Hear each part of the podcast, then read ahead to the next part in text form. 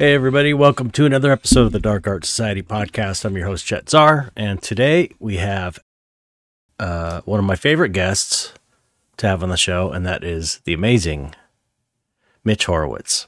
Mitch has a new book coming out called uh, Modern Occultism. There's a link to pre order the book in the podcast description. Daydream Believer, his last, I think that was his last book, was excellent. All his books are great. So, and he's just a super uh, intelligent guy and uh, really fun to talk to. And oh, and I almost forgot. I can't forget to promote this because I'm so excited about it.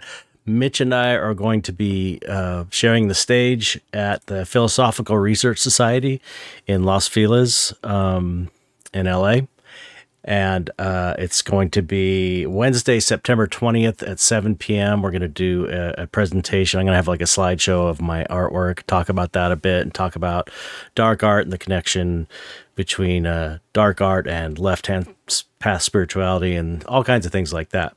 And I am honored to be asked to do this and uh, excited and uh, super stoked about it. It's going to be very fun. Also, Mitch, uh, the following Friday, two days later, on uh, September 22nd at 7 p.m., he's going to be um, releasing his new book. So, uh, uh just wanted to make sure I promoted that because Mitch and I both kept forgetting the dates in the interview. And there will be links in the description of this podcast to purchase tickets. Let's see what's going on with me. I am absolutely exhausted. I am painting these little, I've got eight, not ten, ten more of these little paintings to finish. These mini two by three paintings I'm finished, and I'll probably put them on sale um, uh, Friday or not. Pro- I don't know. I'm always overly optimistic about when I can get things done. Probably next week, but um, you can see I got I got some finished ones here. If you could, if you're on watching on YouTube, let me change the focus. Can I change the focus? Yeah. There's one. There's another. They came out pretty pretty nicely. I made some aliens. Um so these are going to all have oops glow in the dark elements painted on them, and they're going to be in a, a glow uh, glow in the dark frame I made too. Little glow in the dark frame. Anyway, let me fix the focus there. Uh, so that's what I've been working on. It's been really kicking my ass big time. And I'll finish these today, these last 10, I think. Then I got to do the embellishment, glow embellishments, and um, varnish. I got to sign and varnish put them in the store. There's a lot to do. Uh, if you go to my Patreon, that's my Patreon subscribers get the first shot at getting uh, uh, any new work I have. So that's patreon.com slash chetzar. That's my personal Patreon. You could join for as little as a dollar a month.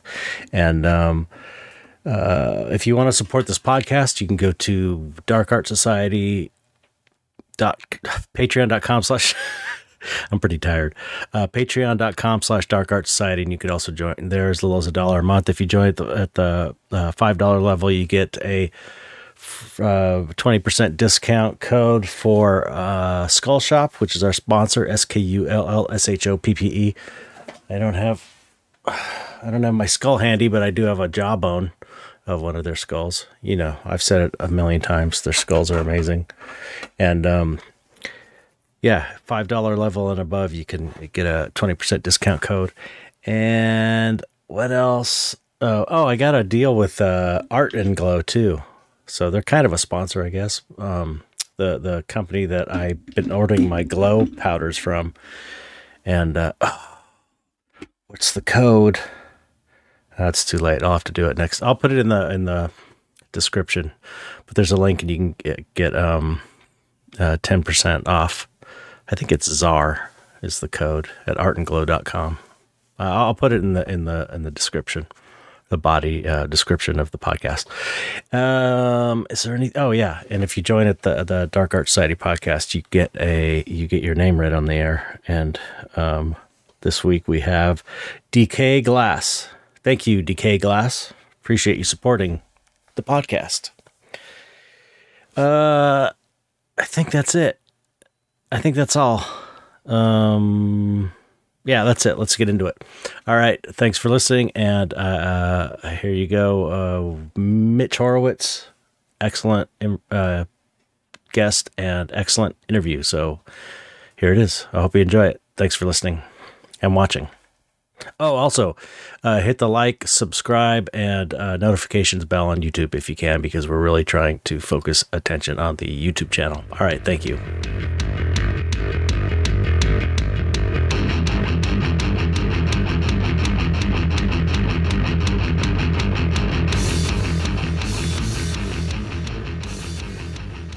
Hello, Mitch. My man, how are you? Good. How are you? That's I like my new headphones. Invis- invisible hey? headphones.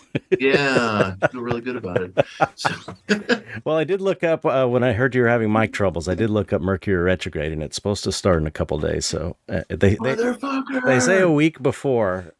I'm trying not to be afraid of Mercury retrograde. You know, in my experience, listen, you know, there's all kinds of knots and fuck ups in life, and Mercury retrograde can also undo those things too. So irritating as it can be, I always want people to take a second look at it and realize that there are aspects of it that could be favorable.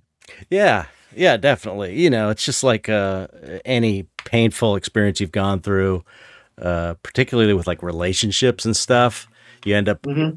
looking back, uh, yeah, five years later and going like, "Oh, thank God that happened. Thank God I got out of that." When you couldn't see it at the time, it's, it's like true. how often has that happened? You know? Right, right.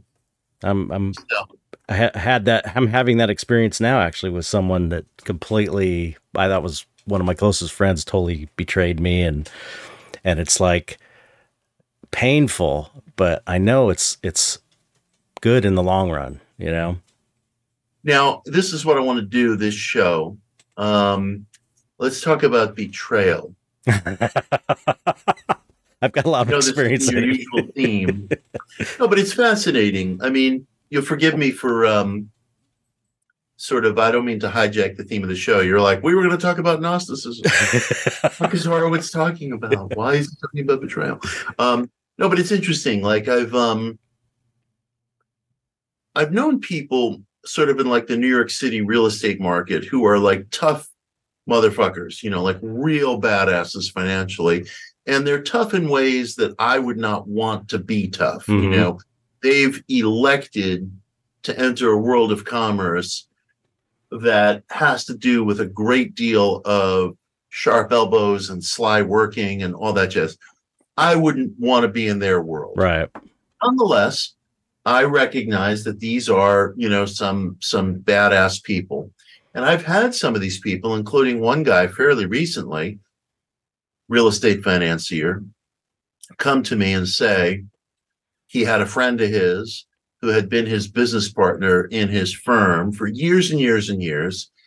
Everything was chill, everything was fine. And then uh, the teller of the story went through some personal difficulties, divorce and such. And the guy said, Don't worry about it. I got your back. You deal with your divorce. You can count on me to be here for you uh, to make sure that the farm is running. And um, long story short, he ripped him off. And he was shocked oh because he had known the guy for many, many years. And I thought to myself, okay, so if somebody of that, uh, somebody who plays the hard game, you know, the game I don't really play, but somebody who plays the hard game, if he can get blindsided like that by a longtime friend, colleague, business partner, what does that say about human nature? Can we trust fucking anybody? Right. Any of us, no matter who we are, um, you know, vulnerable to that kind of situation. Yeah, and there's no. It's like that's the thing. It's like there's no. I think I keep thinking like, what could I have done differently? Because eh, this has happened to me a, a few t- times, like significantly. Um, yeah, and of course, you always go, well, maybe it's me. this keeps happening to me, but it's like, uh, at at the core of my involvement with these relationships relationships where this has happened is me wanting to like try and help them, which makes it worse because I'm always trying to like it's like I'm trying to like raise them up and you know and like join me on this journey because I have a little bit of um you know uh pull in the art world or whatever, you know, uh Yeah. not a huge amount, but enough to where I can like offer that. And the people I care about, I want to, to come with me. You know what I mean? So and and and I that makes it, totally dig. and that makes it so much worse. you know, it's like uh, you end up feeling used and um and and and you th- and then and then you're like, what could I have done differently? It's like, but that's my Always, nature. right? You know, that's my nature to be that way. It's so. I the answer may be nothing, you know. yeah, just um, that this that's the way it is. That's the way life is. You know, that's the that's the the risk you got to take. Well, I want to offer you three observations, if I may. Sure. One, I'm sure you and I are the same fucking person. I have this sneaking suspicion that the Matrix just got confused and divided our pixels, but same dude, you know. Um, because the same thing has happened to me. Like I had a good friend not long ago, a few years ago, um, and uh, or at least I thought he was a good friend. right. Right. um, and he um, um, uh, he was he was handling uh, uh, we were we were we were how can I put it? Uh, we were collaborating on a very important business media venture. And um, he um, he did something uh, without my consent that obligated me financially. And uh, naturally I was I was unhappy about it. And um, you know the next day I called him and I said look dude you know you obligated me financially here. And and i i feel like this um this was simply wrong flat out and you know i could hear him like take a deep sigh on the other end of the phone and i thought to myself well you know it was during covid right in the thick of it Hmm. and people were under stress emotionally financially and so i said look i realize that you may be experiencing uh, economic insecurity like the whole country is during COVID. So I'm just gonna I'm gonna say we're chill, we're good. You know, I'm gonna do it your your way. And he was like, "Thank you, thank you, thank you." Several months later, he ripped- me off even worse. Oh my god. Um, and I didn't see it coming. You know, now somebody could say, "Well, you were a fool because you know, fool me once, shame on me," or whatever. right. And sure, you know, I could always say that, but I thought, you know, I was doing the right thing by my friend. I thought he was just having a Right. a meltdown and I was just gonna give them a pass. You know, um, I guess the only thing I could say is this: um, somebody once made a statement to me that I, I thought was a very interesting statement, although I don't agree with it politically. He said the difference between conservatives and liberals are. And he was speaking, I think, classically. I think these terms no longer hold up in the Right. 21st century. So forget about the current political application, but maybe think about the classical application. hmm He said to me, the difference between conservatives and liberals basically are liberals believe people are good and conservatives believe people are bad. The liberals believe like if you have appropriate safeguards and I don't know, um, I guess a liberal might believe man is perfectible, if I have to Right. Put it using a rather portentous term. And a conservative believes that man is fallen and is basically bad. hmm And I don't I don't think of those terms politically at all, but I do agree that man is basically bad, hmm which is why I have very few friendships and relationships. Those are the facts. yeah i know but it's like it's just it's uh it's it's uh, for me it's just so um it's like I, yeah and it's like i have this i have this and it's like i trust people and i have this innate um feeling that people are good even though it's like i i have the same kind of like uh view as you i mean you know it's kind of expressed in my artwork a lot, I think, because you've got a, a lot of the. Uh, I, I paint monsters, and these are really representations of people. I think the humanity, yes, and yes, and they're and they are monstrous, but there's al- there's also like a, a, a, a an empathy with them, and a lot of them. Yes, they're not all they're not all terrifying and scary. Some of them, it's like even though they're they're monsters, you still feel bad for them. You know. that's your genius, if I may say, as an artist. You find pathos in monsters, and that's your fucking genius, Oh, thanks. Thank you. That's but that that's I mean that's uh that's what the paintings are all about. And that's how I feel about people too. It's like, Yes. you know, god, even if uh, I remember when I was a kid the the the few times I got in fights, which was really rare because I was pretty uh, chicken kid get, about getting into fights. You know, I was just, I was really shy and, and and tried to avoid them at all costs. But the few times I fought back, I remember this one kid. I like, I hit him really hard in the back. It was like he he no he hit me, he hit me in the back. In in class, and then after um uh, when we went to the bus, this was like third grade, but I, after I I like I was so pissed. I was pissed the whole day, and I yeah. and I like confronted him, and I like uh, and I think and I don't even remember how I hit him, but I know I hurt him, and he started yeah. crying, and I, I just felt horrible. Like I felt so bad for that, even though it was like right. he had it coming because he hit me in the back, you know, after, for no reason like that on my back when I was sitting in a chair, and and uh, and and it it almost feels like a failing in a, w- a way to to have it's like I, you know, and, and, people say this all the time that they're empaths and that my my biggest problem is I have too much empathy, which is so obnoxious when when I hear it. But I kind of feel that way, and I feel like yeah. it's not good. You know, I feel like it's uh, uh, uh, it opens me up to way more um, potential pain and, and suffering really. And, and and i'm so often wrong about people that i've trusted you know? Well you wouldn't be an artist without it. Yeah that's uh, true. That's true. you wouldn't be able to find the uh the beauty the empathy the emotions um the uh sensitivity within the monsters that you depict which are the human race essentially. Mm-hmm. I mean, you are the portraitist of humanity. It's just that we don't like to see ourselves that way. so you're a realist. Um, I'm a realist painter. you're a realist painter. Um, and you see, instead of like, but you're able to see through the fact that there is pain and there is heartache inside of these beings that you paint. I think every artist feels this way. Every artist suffers from excessive sensitivity and uh, mood swings. Right. You know, very, very deep polarities between um, enthusiasm and depression or enthusiasm and anxiety or something. Right. And um, I don't know that there's any way out of it. Yeah. Um, yeah. That's what I was going to say. It's like, even if it is bad to be that way, it's the way I am and I can't change it.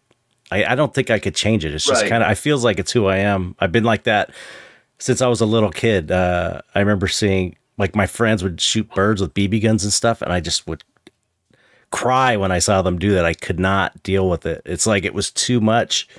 Uh, it just I just I just had the sensitivity for for for things like that. And um, yeah, I agree. I mean, I don't I don't really um um yeah, I've I've I've had the same experience where like, you know, maybe um in a fight, you know, I, I feel sorry for somebody. Right. Not really, I think what you know Bruce Lee is looking for um, Academy, and um, and um, you know, I, I think that that these are look. Uh, perhaps it's just the way of the world, you know. Like some right. people, sometimes we just get burned no matter what we do, and sometimes no matter how much of a fair deal we try to give somebody uh, when that person feels stressed or threatened in whatever way, um, he or she can always recite it in. Nope, I lost you, Mitch. Feeling from someone because someone once stole from him. You know, it's a ridiculous fucking equation, but everybody justifies everything and everybody's always the good guy. We're all the hero of our own story. And I fucking ask myself, um, you know, because here I am singing this beautiful story about, oh, the poor sensitive artists, we get fucked. Have I done that to other people? Because I would right. not want to do that, but I know there are people out there in the world who think I've done that to them. Right. Probably some of the people I've just told these stories about. Right. Yeah. So uh, I have to ask myself, how the fuck do I appear to another? And I hate to say this because I do believe there is some measure of objective um, experience, but maybe there's not. You know, maybe everything is so perceptually based that um, I can guarantee you, you know, the the the friend, the uh, the the so-called friend, the person I thought was a friend about whom I was just telling that story earlier, he thinks he's the good guy and he All can right. fucking understand that point of view. If he was your guest, he'd be like, "This is what fucking Mitch did," you know. so I don't know, you know, but I think it's really important to. I guess I'll, I'll look. I'll just put it this way: Gurdjieff, the G.I. Gurdjieff, the spiritual philosopher, you know, he always made the case that relationship was so central to life. We got to fucking treat relationships with considerable care. Um, they're all we have, and uh, I happen to have very few of them because of the reasons that we've been discussing, but uh, they matter, and one should behave as honorably as possible. Yeah. Do you, I mean, do you not have a ton of relationships? It's not a, con- is it a conscious decision for you or is it like, cause I, I don't have a ton of relationships either, except like a very few I could probably count on one hand people that I'm close with, including my wife and, and, uh, you know, f- family friends maybe, but I've I never have felt like I wanted a lot of friends. It seems like a natural yeah. thing for me too, and I'm and I'm and I've always been comfortable uh, being alone or you know by myself working. And my Likewise. my mother was like this too. She's like she enjoyed her, being alone. You know, uh, so I wonder how much of it. I was I guess I was going to ask you is this this isn't necessarily a, a conscious decision on your part, but also your nature as far as not having not being a person that collects tons of friends it is definitely my nature, but as time passed, as I've aged, it's become conscious. Right. And I realize how how little I miss the presence of other people, with very few exceptions. Obviously, I have a relationship with my children. I have a mm-hmm. relationship with my partner. Um, but you know, when it comes to like hardcore intimate, these things uh, relatively little. You know, I mean, I certainly understand the pain of loneliness. I was very lonely uh, as a kid, mm-hmm. as a um, now I'm not lonely, but um, I will feel a little freaky if I spent the whole day in my apartment. Maybe Jacqueline, my partner, is away and my kids are right. not with me at the particular time, and I spend my whole day in my apartment and it's seven o'clock at night. I get like a little fucking crazy and I start chatting up, you know, the the the guy over at the sushi restaurant on the corner, you know. but so I realize that loneliness uh, can present a stress and I really relate to that. But at the same time, human nature being what it is, uh, what began as a natural proclivity morphed into a conscious decision as time passed. Right. Yeah. Yeah. That makes sense. That makes yeah. sense. That's kind of my situation as well. Um, so okay, uh, uh, not not to uh, get off track. Not that there really was a track, and anyway, other We're done with the betrayal, and it's all good. This is what it's all about. um, I, I I do want to mention that uh, you know uh, I I've I've wa- I, I've been wanting to ask you to come on again since the last time, but I you know I don't I just I don't want to ask you. I don't want to waste your time, and I want to make sure it's worth something to you and you know there's a reason for you to do it and I don't want to take your time for granted so uh, that's why I haven't asked you before before this. Oh no, I'm I'm always down for it. Look, I have no friends. What do I do? yeah. like, you know, I might be freaking out over here. Just invite me on. You know? Okay, okay. But it seemed like a good opportunity since we we are doing an, an event together at the Philosophical Research Society, and you're doing a uh, book signing and lecture two days after at the Philosophical Research Society. And I'm just, I, I'm so appreciative that you agreed to do this. Uh, I'm really, oh, looking, my pleasure, man. really looking forward to it. Um, so, uh, uh I mean, we still have to kind of figure out how it's going to go, but I, I, think that yeah. we, we can, I'm not worried about it myself, but, um, no, I'm very down for it. I can't wait. Um, I'm, I'm so excited to be able to sort of also see your work on, on the large screen. You know, I imagine you'll be projecting mm. aspects of your paintings, your sculpture, and it's just so magical and wonderful. And I hope you'll also project images of some of the paintings and sculpture that you've done that maybe have been used in other forms of media, whether it be a movie poster or a band poster or yeah, you know, yeah. of that nature. Because I think that um, I would love to, within this uh, visual component of our presentation, see a kind of a retrospective of your career. Yeah, yeah. That's, I mean, that's basically. I have, I have the the. Uh, I've done this before, uh, so I have like a, a, a, a, a, a, what do you call it? That like a not PowerPoint. yeah. we all load. Yes, it's like it's it's a presentation like that, like a slideshow Yeah, presentation. I do have totally have do. that, it, but it stops at a certain point because I haven't done it in a few years. So I, I need to update it and probably cut it down because it's really long. But I've Mhm. got like you know stuff from my my film work. I've got a clip of me in Planet of the Apes, Tim Burton's Planet of the Apes, smoking a bong. I've uh, me and uh, Rick Baker, who I was working for at the time. He's a he's a chimp. I'm an orangutan, and we're passing a hookah pipe around, and and it just goes pans by us. Uh, so That's wonderful. I can't wait. it was, it's pretty pretty funny.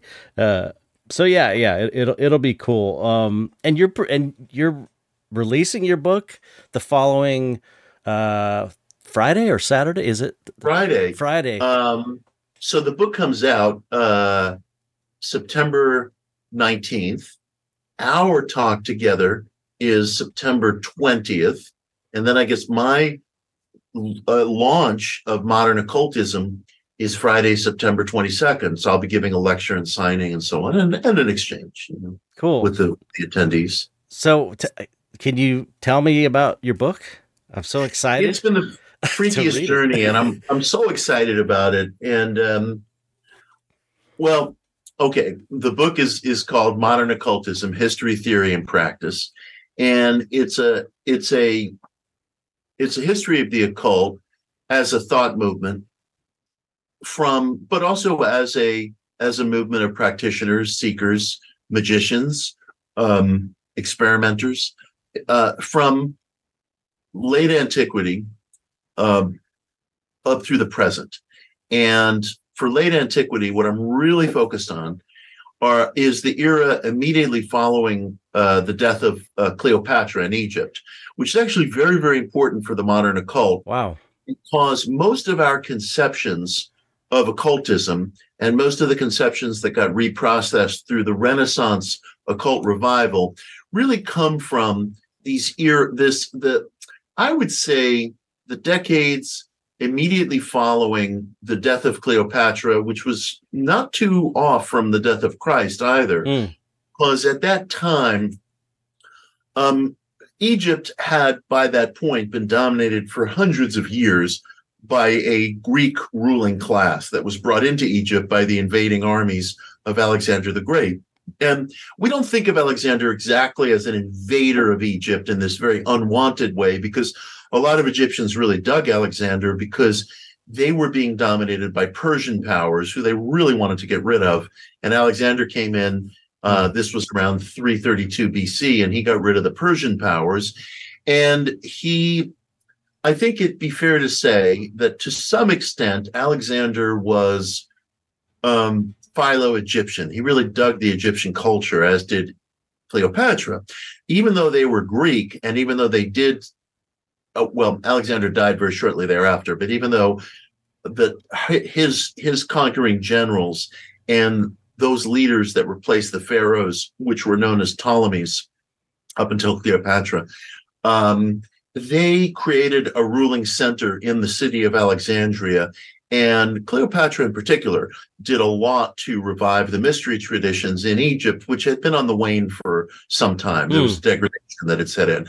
And in Cleopatra's wake in Alexandria, you had Greek Egyptian scribes who wrote down a lot of Egyptian esoteric philosophy in literature that we call the Hermetica today. Mhm. And that record, imperfect, late, late, late in Egypt's life, but nonetheless, it was written in an expository language, Greek, that we Westerners can wrap our heads around. And then it got rediscovered, translated into Latin during the Renaissance. Hmm. Again, you know, early, early uh, Romance languages that m- most of us have no traffic with, but still traffic the, the, the- languages that are sufficiently expository so that they could be translated, they could be understood, they could be grasped to some degree by Westerners.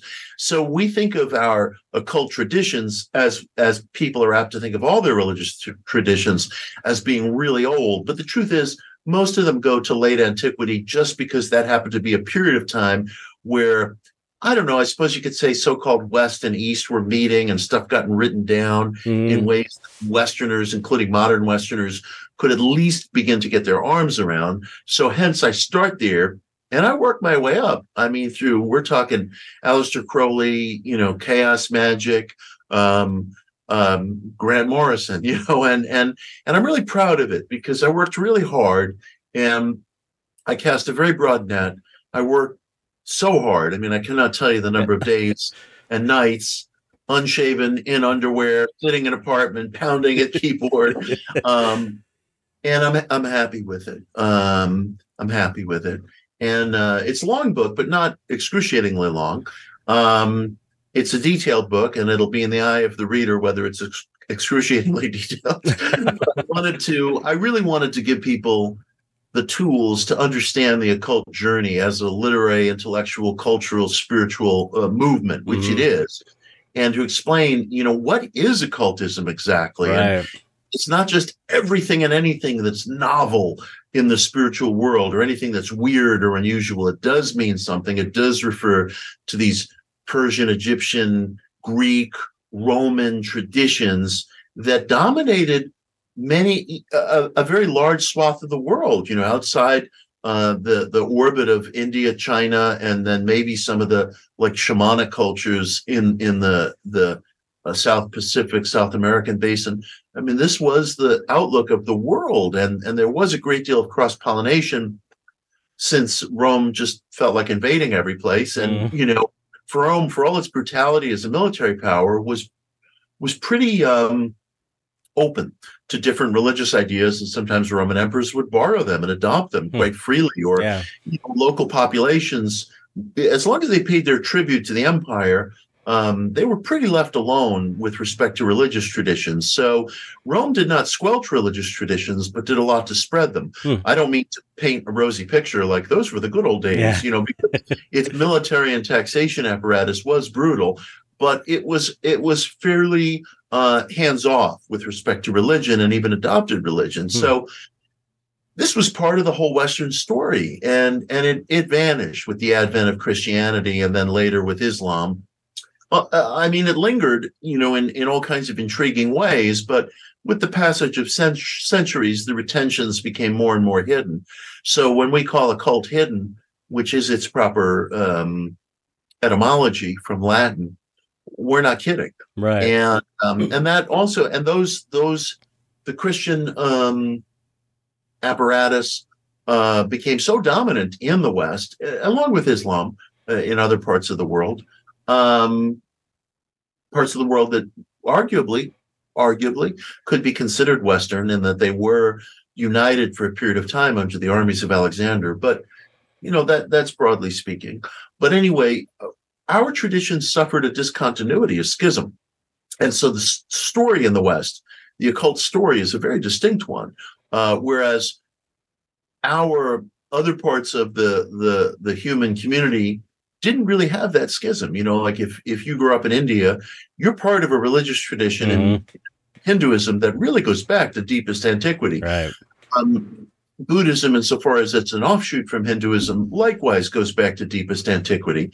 And in other nations, like China, might be said to be officially atheistic, and so it is. So it is. But there's um, there's Shinto, there's animism, there's ancestor worship, there's Taoism, mm-hmm. there's Confucianism. I mean, these things are as old as the human story. The right. I Ching, mm-hmm. as old as the human story. So it's not. It's just a different. It's just a different set of circumstances that we in the West have. Our religious story continued for millennia, and then got very sharply um, experienced a very, very sharp discontinuity. And that those foundational faiths that existed before that discontinuity um, largely are are what we have adapted, uh, attempted to revive as as occultism. So in that sense, occultism is really a revivalist thought movement. So I've really made an effort in this book to to tell that story through what I think are some of its brightest lights.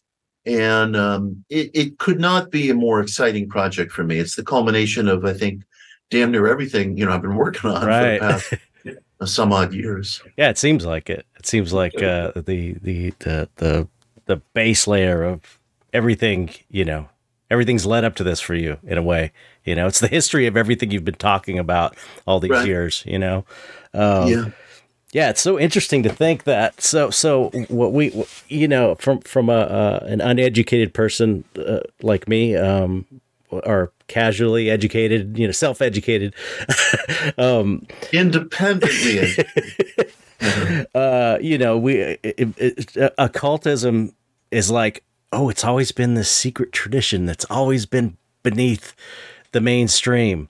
But um, what you're saying is that it's like this was this was mainstream. Uh, what what is occult now was mainstream. It was the norm for everyone back then. Absolutely. What a trip.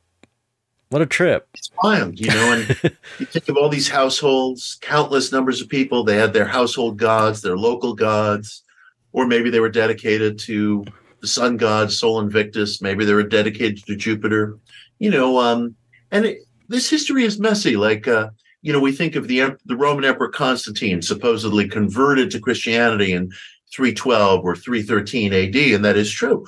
But Constantine also would combine Christianity with sun worship. It wasn't exactly like what we know today, to put it mildly. Mm-hmm. and uh, on the steps of St. Peter's Basilica, well into the fifth century, pilgrims would turn to honor uh, uh, Jupiter, you know, who sometimes was conflated with the sun. And bishops had to say, hey, no more ceremonies to Jupiter on the steps of St. Peter's. So, not a particular problem at the Vatican today. and um, so the ancient world did combine these things for a long, long time. Uh, it was a dramatic schism, but the schism developed across many, many, many generations.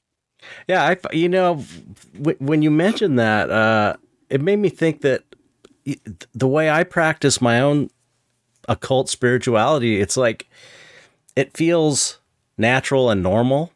It doesn't feel like a weird secret thing I'm doing. It feels like I, I, like I always think, why isn't everybody doing that?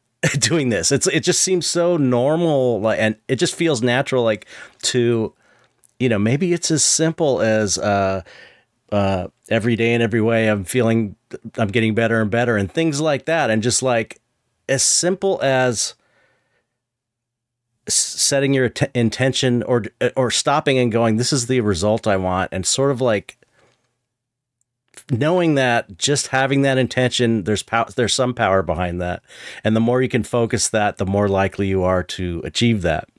You know what i'm saying? It's like yes. because it's like i i, I every day i'm like you know making an uh, making a concerted effort you know uh, a few times a day just when i think about it like oh, I need these paintings to sell so I can pay this bill. It's like, you know, like thinking about it, knowing that thinking that has power. And it, it does have power. I, I've never been so persuaded that there's a causative dimension to our thoughts. Mm-hmm. I've also never been so persuaded that our thoughts are not the only game in town, that we experience all kinds of laws and forces. And that's why I have to, um, that's why I so assiduously avoid the term law of attraction or manifest, not because I'm averse to using popular language, not at all. Mm-hmm. But but those usages very often suggest one mental super law. Right. And that's not my point of view. That doesn't seem yeah, that doesn't seem realistic when you yeah. think about the complexity of reality.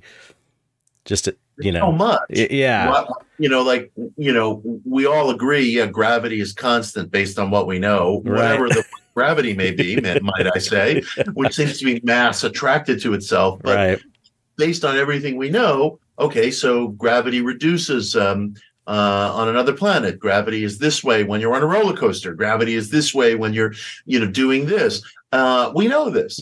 Um, so even though that's an omnipresent law, we accept that it's going to be affected by surrounding circumstance why would a law of mind necessarily be different? Yeah, yeah, yeah. I was, uh, I, I, you know, I'm always looking on on uh, YouTube.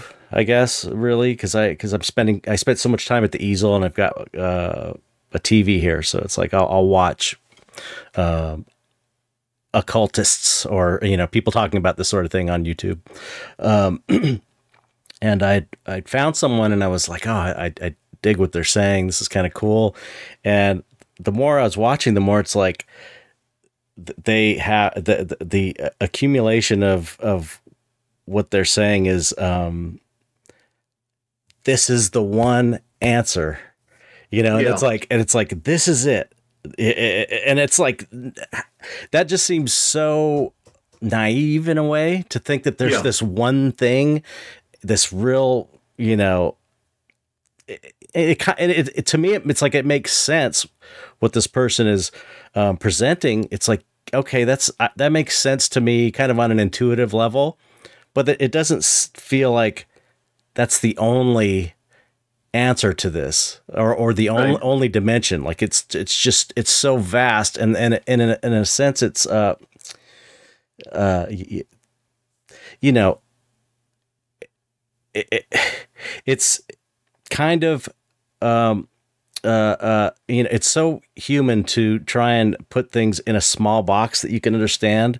And the you know the the the, the truest adage ever i think is is uh we don't know shit you know? We don't. Yeah. and and it's like you can't we can't know everything you know? It's like it's the, the reality is so huge it's so it's so it's beyond comprehension. That's the way it seems to me. It's Yeah. that's what makes it god or whatever. That's what makes it amazing. That what's that's what makes it infinity. It's be, it's beyond uh, what we can comprehend in our minds. And i mean this is not some great realization but but uh any any kind of belief system that boils things down to this is the one answer to me Yeah. that that automatically tells me they're missing something or they're missing a, a lot i don't know Yeah, and, and I have to. Um, it seems to me that um, there's very little within the extra physical experience that repeats or repeats precisely in the same way.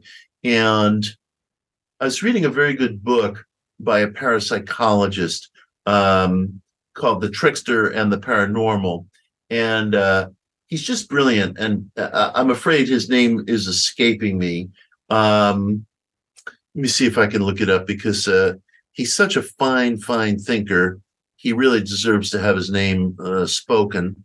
Um, so I'm gonna, yeah uh, Look- if I may, you know, break through the look go- Uh, look it up uh, uh, let me uh, take this opportunity wall and you know go on to my my box here. uh, Uh, uh, you, you look for it, and I'll, I'm going to say, uh, uh, uh, you know, I, that doesn't mean I don't believe that there are foundational principles of magic Yes. and reality. I'm just, my point was that, oh, here we go. George P. Hansen. Sorry, sorry to interrupt you. uh, okay, what was his name?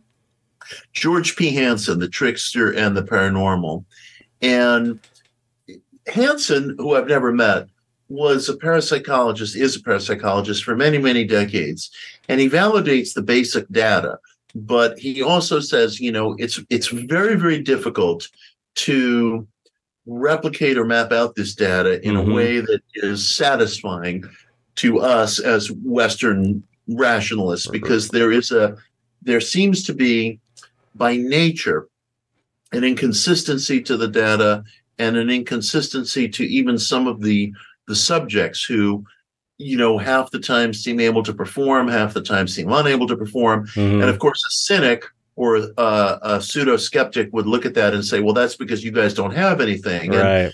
if George were on this call, I think he would probably agree with me. No, no, we do have something because we have stats as good as any. You could throw out our whole statistic, our whole protocols for gathering stats, and that might be a worthy conversation. But as long as we have these protocols, we've played by the rules and we have scored. But it's very frustrating that it it, it ain't um, it's not electrical engineering. You know, it does respond to the exact same set of circumstances in the exact same way Right. with the exact same people. And, you know, I think Hansen felt at the conclusion of his book that there's ultimately and always going to be a uneven ambiguity to this problem. Right. And and one of the things I really admire too about what Hansen does is he he reviews the careers of some of the people who had had dedicated their lives, such as the now deceased Martin Gardner, uh, to debunking uh, the paranormal, and um, and I think he's very generous in reviewing their careers, uh, more generous than I am, and I admire that about the man. Um, but uh, but his attitude is, look, I, I I've dedicated my life to this, and apropos of what you were just saying, he's like, even when you try to narrow your focus down to just an area that you would hope would be as simple and as basic as trying to test for a certain kind of result under certain kind of conditions, uh, it doesn't the the the data doesn't always cooperate, you know, in the right. way that you would want. And uh, we get to see this with special clarity in parapsychology because, in fact, there are a lot of people conducting experiments over and over because what the skeptics cannot understand is that the field is filled with very dedicated people mm-hmm. who really work incredibly hard, often without pay and on their own time, right. to replicate these experiments because they care, um, as opposed to you know other experiments that perhaps we would benefit from rerunning or we would be horrified by their rerunning that might discover that some of our most popular pharmaceuticals after all don't work or show a declining effect mm. and mm-hmm. this has been written about too there was a very good article about this in wired magazine some years ago um, if we were to rerun all of our experiments in the social sciences and pertinent to certain psychopharmacological substances, as well as probably many other pharmaceuticals besides, like analgesics, uh, as frequently as people have rerun the data in ESP research, we might be fucking mortified right. to find how little we really know, not just about spirituality, but about aspirin. Right. You know, it's a, it's a, you know we know so little. Yeah, yeah. as much as we're able to do these miracles, you know, we're using binary code to talk to one another in real time, and other people will watch this, and right, it's so incredible. It really, truly is. Yeah, and yet we know so little. Yeah, yeah. It, it feels like to, to me on like a uh, you know one of the the the principle the principle hermetic principle of as above so below and, and kind of yeah. like the the the polarities of of reality um the, the two the two polarities. It seems like the, the knowable and the unknowable are always going to exist. Uh, there, therefore, because because there is the knowable, there will always be the unknowable. You know what I mean? Wonderful point. And Aristotle would have to fucking agree with that, right? I mean, I this whole thing is absolutes. You know, right, right, right. Presented an Aristotelian absolute that violates Aristotle in a certain sense because it's everything is knowable, but you're as either real or fake, ersatz or authentic, and you've just said, well, if the world is divided into absolutes, then you have to abide the opposite. There is the unknowable by nature. Yeah, so, I, I, I, I, it's funny because I, uh, I, I came upon. I remember coming upon the the realization that that uh, that everything is is is uh, divided into polarities. When I was, um, uh, uh, you know, a young man, I remember all of a sudden kind of realizing that, and then putting everything into uh, the two categories, you know, the two p- uh, polar opposites, and, and like, uh, yeah, uh, you know, uh, it's it seems like a, a, step in the process of of someone's spirituality, maybe. Um, Uh, it, it seemed like a revelation to me at the time. You know, it's like, oh man, everything you could put everything into one of these two categories, and it's yeah. Like, I, I went through the same phase. I got this tattoo. I don't know if you can see it. Can't hold it up. A is A. You know that it's sort of a Aristotelian formula that was made oh. made by Ayn Rand. I can't show it very well. Sorry, but you'll have to trust. Me. Yeah, I can see. It. I can see it. Yeah. So no sooner do I get an idea that there's a tattoo, and I don't mind. You know, it's like sometimes I'll move off from that, and people will say, "Well, now you got to walk around with it." And it's like it doesn't bother me in the slightest because it it marks a point in my life. Right. You know?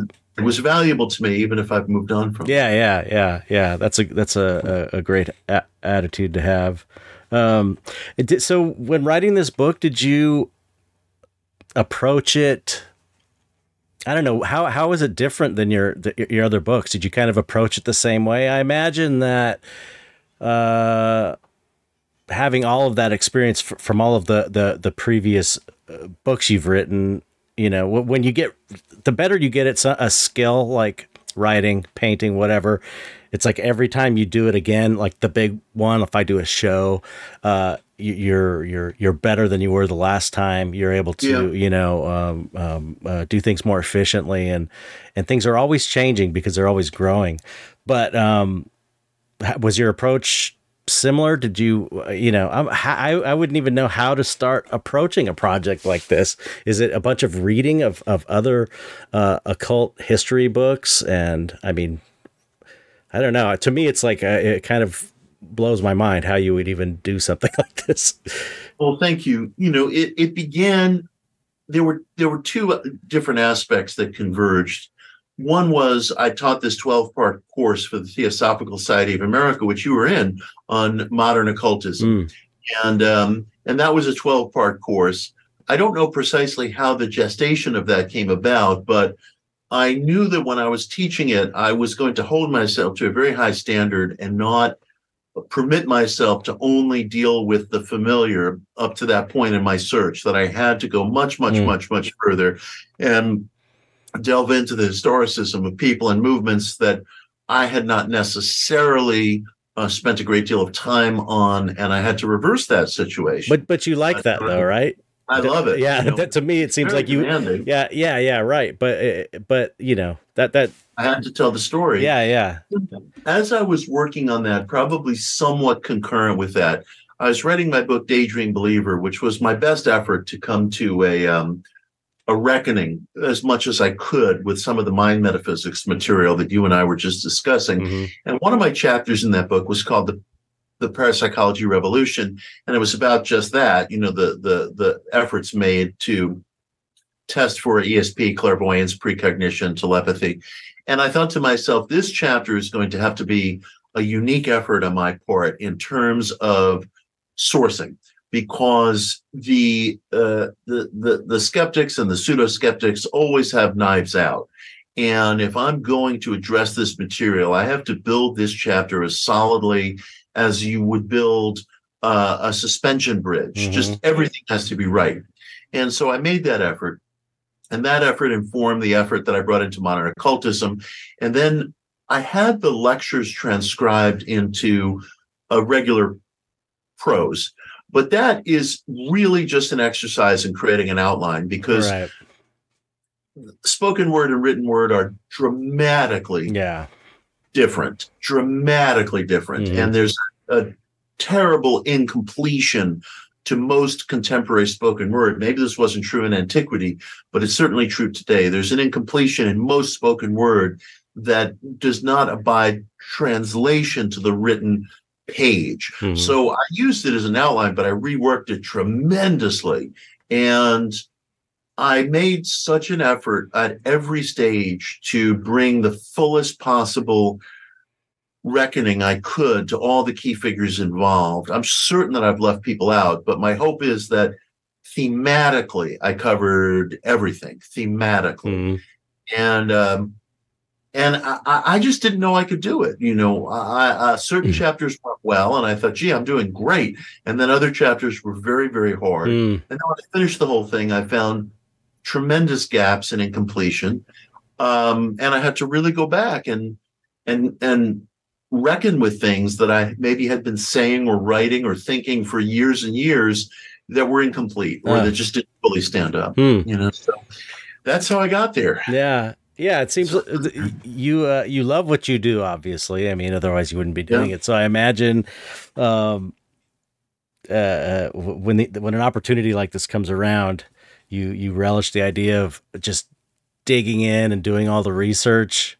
Uh, I mean, I know when I when I uh, of course I always relate everything to painting and art, my artwork because that's all I got. But uh, uh, you know, when I have like say a theme, if I want to paint, if I'm doing a show that's based on a mm-hmm. theme, I mm-hmm. really mm-hmm. enjoy the idea that I'm going to I have to learn all this new stuff. Uh, yeah. You know, I did a show on Lil, uh, Lilith themed show, and it was so much fun to really get into the uh and learn you know get in get in it because i love reading and i love learning and uh um so I imagine, um, you know, this must have sounded whether it was whether it was fun or not it must have seemed like it was going to be super fun when you had the idea to do it. Well you know it was it was fun it was ball busting yeah you know, yeah but that's how the really satisfying stuff is. It's fun but it's also painful and difficult at times. It has to be it has right? to be yeah i was i remember there's a small section of the book where i'm writing about um enoch the figure of enoch in the apocryphal tradition, the Old Testament tradition, the Gnostic tradition, because people are just fascinated with the, this figure of Enoch, who's very enigmatic, mm-hmm. makes a brief appearance in Genesis, ancestor to Noah. Um, you know, one of the one of the kind of last of that Edenic line before Scripture goes off elsewhere, and and and and of course he has a big presence in the apocryphal literature um, just to drive us all, just to drive the human race fucking crazy. Um, there's more than one patriarch named Enoch, so that we all can like, you know, beat our heads against the wall, kind of like Roman emperors taking the same name, uh-huh. just walls. How many Herods do there need to be in the ancient world? You know, plenty apparently. Um, and uh, so, so you know, you you have these different Enochs, and and anyway, uh, sorting that all out was tough and I sorted it out with as, as much clarity as possible because I also realized that many historians are so familiar with this material that they don't realize how unfamiliar the, the, the reader is. Mm-hmm. And they don't take the time to abide definitions or to explain why you know, do we number the Hermetica? Uh, I beg your pardon. Why do we number the Corpus Hermeticum one to eighteen? And where the fuck is number fifteen? It's mm-hmm. missing. and what is it? And why is it missing? And when did it come and go? And these things can be explained, but it does take tremendous effort.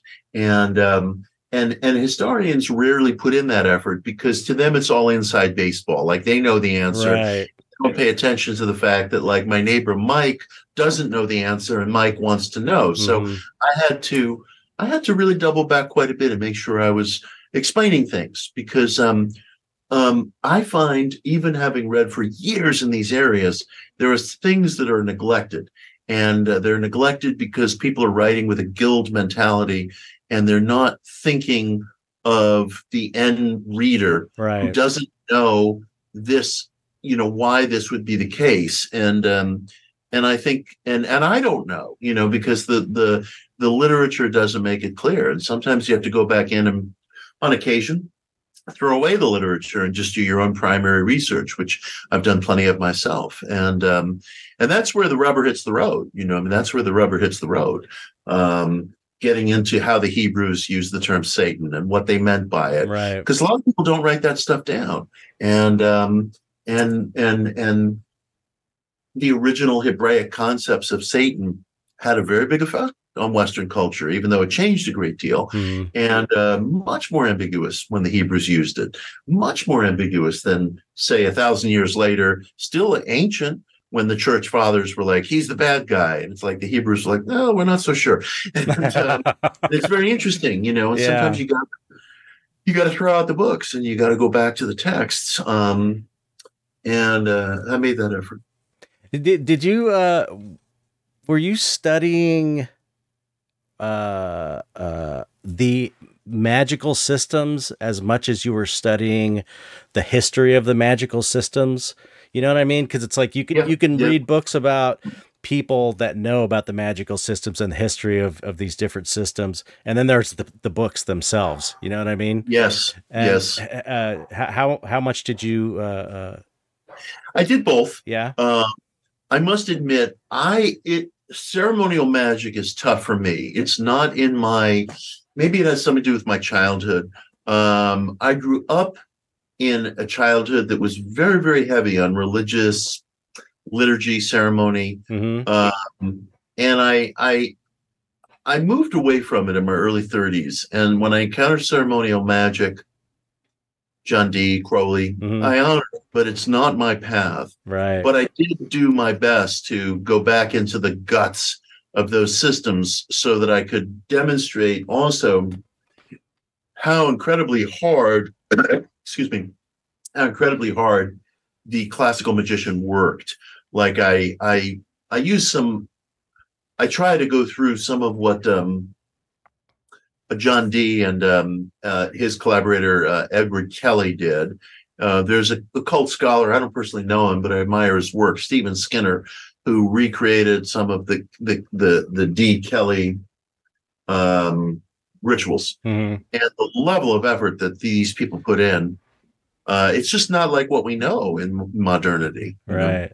so I try to recreate some of that just to give people a sense of how hard this really was for people, how dedicated they really were. You know, So I, uh, it sounds like you. I mean, again, we have, I think, a, a similar perspective on magic. You know, like I, I, I know some people really get into the ceremonial yeah, ritual.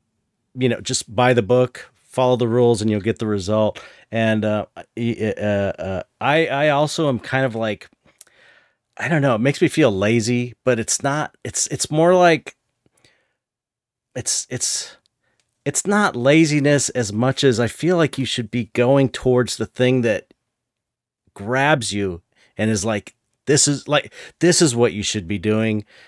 You know, I do the, I I've done plenty of the um the the rituals and kind of the ceremonial work. You know, I'm not like some great magician by any stretch of the imagination. It's like I'm always what do I need it what do I need to get out of this you know like Yeah. practical i'm very practical with it and it's like i'll kind of and i'll kind of do that um but to me the the and i and i just talked about this uh, i, I last episode was uh, uh talking about uh, talking with a friend of mine who's an amazing artist named ryan peterson who um we talked about The Exorcist, and uh, Oh. just because of Friedkin dying re- recently, and um, it was it was a really cool episode. But um, uh, this came up for some reason. The idea that you know the thing that I'm called to in that way is is the altar of the easel. You know, that's the thing where it's like, and and it's and it made me realize that's it's like that's really my magic system is my my artwork, and and and if I'm going to uh, tailor things maybe to get a certain results, I I probably should do it more through through the artwork somehow. You Mhm, know, like I mhm. had I had I did kind of design a um a ritual to where I I made a, a, a sigil and put it on a canvas and and painted the sigil out when I painted the painting. So and the idea being that all the effort I was putting towards making the painting was obliterating the um the uh, sigil and so i was just i had the idea in my mind that the intention because the concentration's so great when you're painting just like it is with writing that i was it's like okay all that concentration is going to manifest this thing and, Mhm. and and it worked you know? It definitely worked. I got the result i was looking for which was a very like grounded practical um thing i needed um to, to have happen. And so i mean you know i feel like you should always go towards your your, your spiritual path is to, is the thing that grabs you and won't let go you know yes, and and I dig that. and and and if you're into like uh, spirituality and magic, you find a way. You know, this is where I think the idea of chaos magic is really useful to where you can kind of like design things to to suit you personally, and um, you know, find the thing that grabs you and incorporate that into your practice somehow, or make that your Yes. practice in a way. You know what I mean? I I totally resonate with that, and um, for some people, I reckon that's hard. You know, yeah, and yeah, maybe maybe that's what results in like um hitting drugs too much or hitting the bottle too much or whatever because we're looking for that ecstatic experience it's very hard to find hmm and so pissing away time you know just just just binge watching stuff or you know hitting weed like constantly Mhm. i think probably that can happen um and for me i mean i can't tell you how fortunate i feel to be able to dedicate my time to writing i mean i am so infinitely happier than i was back when i was in my publishing days when i was spending a great deal of my time just getting other people to do their shit right. you know, rather than my own shit. And um, the happiness factor, it could not be greater. Yeah. It could not be greater. Yeah, I am. I'm with you. As as much as I as much as I su- you know, there's a lot of suffering involved in in my life just because of, you know, it's hard to be be an artist to make a living and be Yeah. self employed. uh, with all the suffering, it's still the best. You know, I Yeah. would never go back. I would never go back unless I absolutely had to. I'd never go back to the 40 hour week job. I'd rather work 80, 80 hours a week doing my thing, you know? without question. Uh, And of course, you know, there's there's painfulness. You get misunderstood, but mm, you get misunderstood in life no matter what. yeah, you know. right, right. Misunderstand us all the time. yeah. So Yeah. So I, I don't, you know, it, wasn't it? It didn't. I, I, I, I've said this before. The, the um, um, on the podcast, and it's like I heard someone say it once, and I haven't been able to find the actual source material. But I think it was Crowley said that, um, uh, every the uh, artists are are better than the greatest magicians. Oh, I've never come across that. That's I think it was maybe Jason Louv said that at one point. Okay. and and it, and, and of course you know it's a, a bit of hyperbole but um but but uh you know that it, it got me thinking also about like the creative act is a magical act it's the same thing Without question. I mean, to me, you are a wizard because I'm looking at your workshop as much as I'm capable of seeing it on a Zoom camera. And, you know, I mean, it looks like a smelting factory. You know, yet I'm also looking at some of the paintings that you've done that are that are over your shoulder. And there's this pristine, beautiful quality to them. And, you know, here you're sort of in the belly of a freighter ship, you know, with all the that's what it feels like and the coal and the you know smudges and everything and and and yet you know the the the the the, creation that emerges from that is this sleek smooth beautiful creation and the the the end user your audience member he or she loves it but doesn't know that like oh my god you know the wizard is sitting inside of this grotto that's filled with fumes and smoke Oh, yeah. and smudge and oils and you know i mean um I hope hopefully you know you've got a good ventilation Yeah. system all this jazz. But the, the outcome is so sleek and smooth and beautiful, and it, it- there is magic to it. There's also magic on a movie set. You know, I've oh, seen yeah the same yeah thing. I mean, yeah you know, I watched Jacqueline shoot her movie My Animal, and um, I mean the the effort that they have to go through just to get that one shot yeah and also um, one of the uh, uh, the lead actor on the film, Bobby Salvor Menuez.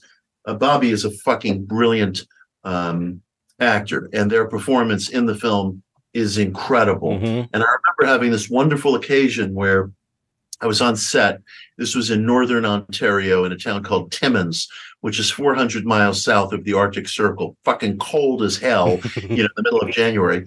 Um, and they're in a hockey arena, and um, Bobby is making facial expressions uh, to Rian respond euphorically to a figure skater that she's uh, that they're watching. There's no figure skater there. Mhm. There's no figure skater there. The camera is just on Bobby's face, and Bobby's making these expressions.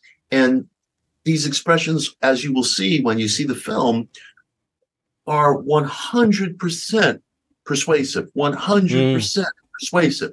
And there is magic in this. yeah The, the actor is looking at, at, at nothing. And yet, without much in the way of rehearsal, with it being goddamn freezing and it's four o'clock in the morning, hmm cameras on, and they deliver their performance. And it's magic. Yeah.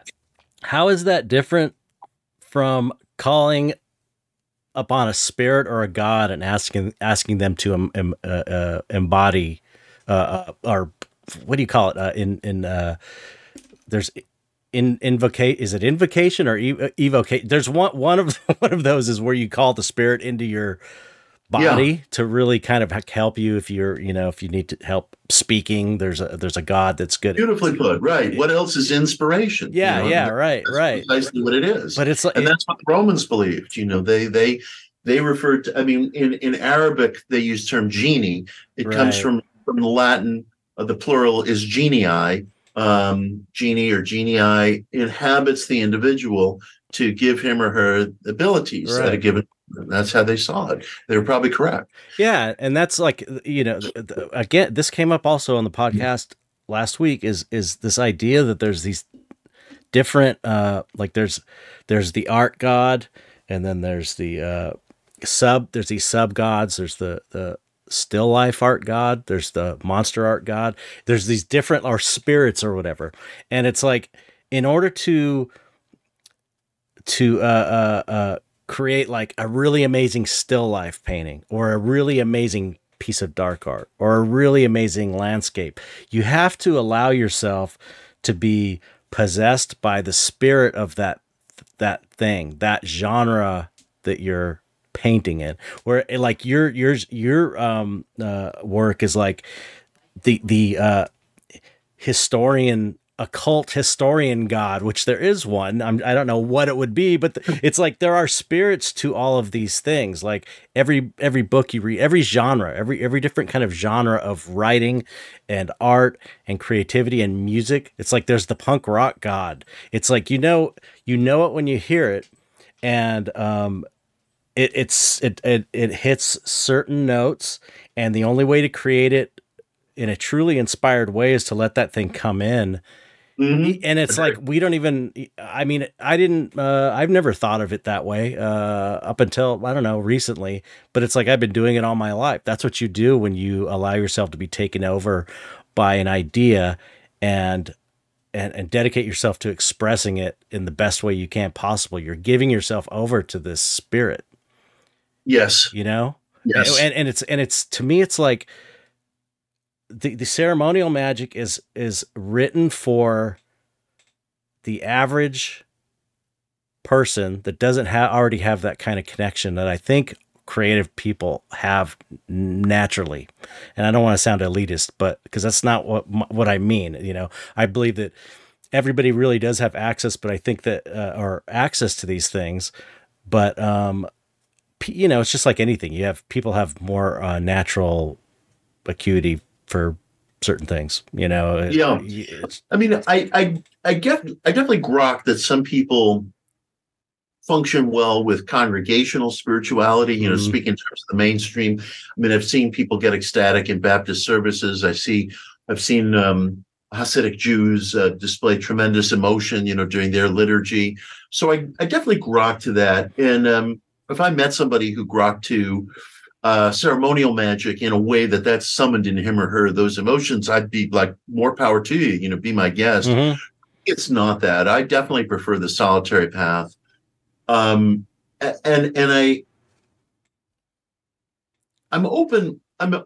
I mean, I'm open to the congregational path insofar as if I find people I trust, um, I'll do it with them. Like every fifth person I meet asks me, Have you taken ayahuasca? Have you taken ayahuasca? I have not taken ayahuasca only because I have not found a community right. with which to take it that I trust. Right. And I it sort of goes back to what we were discussing at the beginning of our exchange. Be really, really careful who you hand your trust to. I've I've certainly in spiritual situations handed my trust to people who didn't warrant it. And um, I I would not do that again. Yeah. Uh, I hope, unless it was just by sheer accident. Yeah. I think we all have to be really careful of the theatricality of the spiritual world. And when you're meeting a guru or a minister or a therapist for that matter, or whoever it is, there's a power dynamic there and there's a theatricality there where that person is set up in the scenario as the man with the plan. Right. And I know how that feels because I've had some people look to me as like the man with the plan. Mm-hmm. And I'm mm-hmm. like, I'm not the man with the plan. I'm a seeker. Right. And if we can exchange uh, fruitfully, great. But um, people will quickly take advantage of that, even against their own self assessment. I've seen people in spiritual situations be given a piece of authority and suddenly they're dictatorial and their judgment is very poor. Mm-hmm. You know, don't, they don't deserve the authority because they they they they just their judgment isn't equal to it. And yeah. it ain't easy when you're in the woods and you're on a weekend trip and the so-called group leader is somebody whose judgment isn't equal to his authority. You got to figure out well now what the fuck do i do? Right. Hike out of here and take a greyhound home? Do i you know have an open revolt you know? And those are questions that an individual may have to face by by him or herself. But I do think it's very important to be very careful about handing over trust. Yeah. I, I, I guess the the point I was uh, getting at with the the the uh, ceremony ceremonial magic tradition is that I, I I've heard that uh, chaos magic and, and uh, uh, is more suited to artists and creative type people, and I feel like ceremonial magic is just for everybody, not necessarily mm-hmm. creative people. So it's very rote, uh, you know, uh, uh, a very by rote and and and like rigid and structured because anybody can do that you know, any mm, anybody yeah. anybody can do that and get the results. And so I don't, you know, I, hate to say it because I feel like it makes me sound kind of uh I don't know, kind of kind of an asshole or something, but but I but but I feel like like I I don't I feel like I don't need that you know and, and right.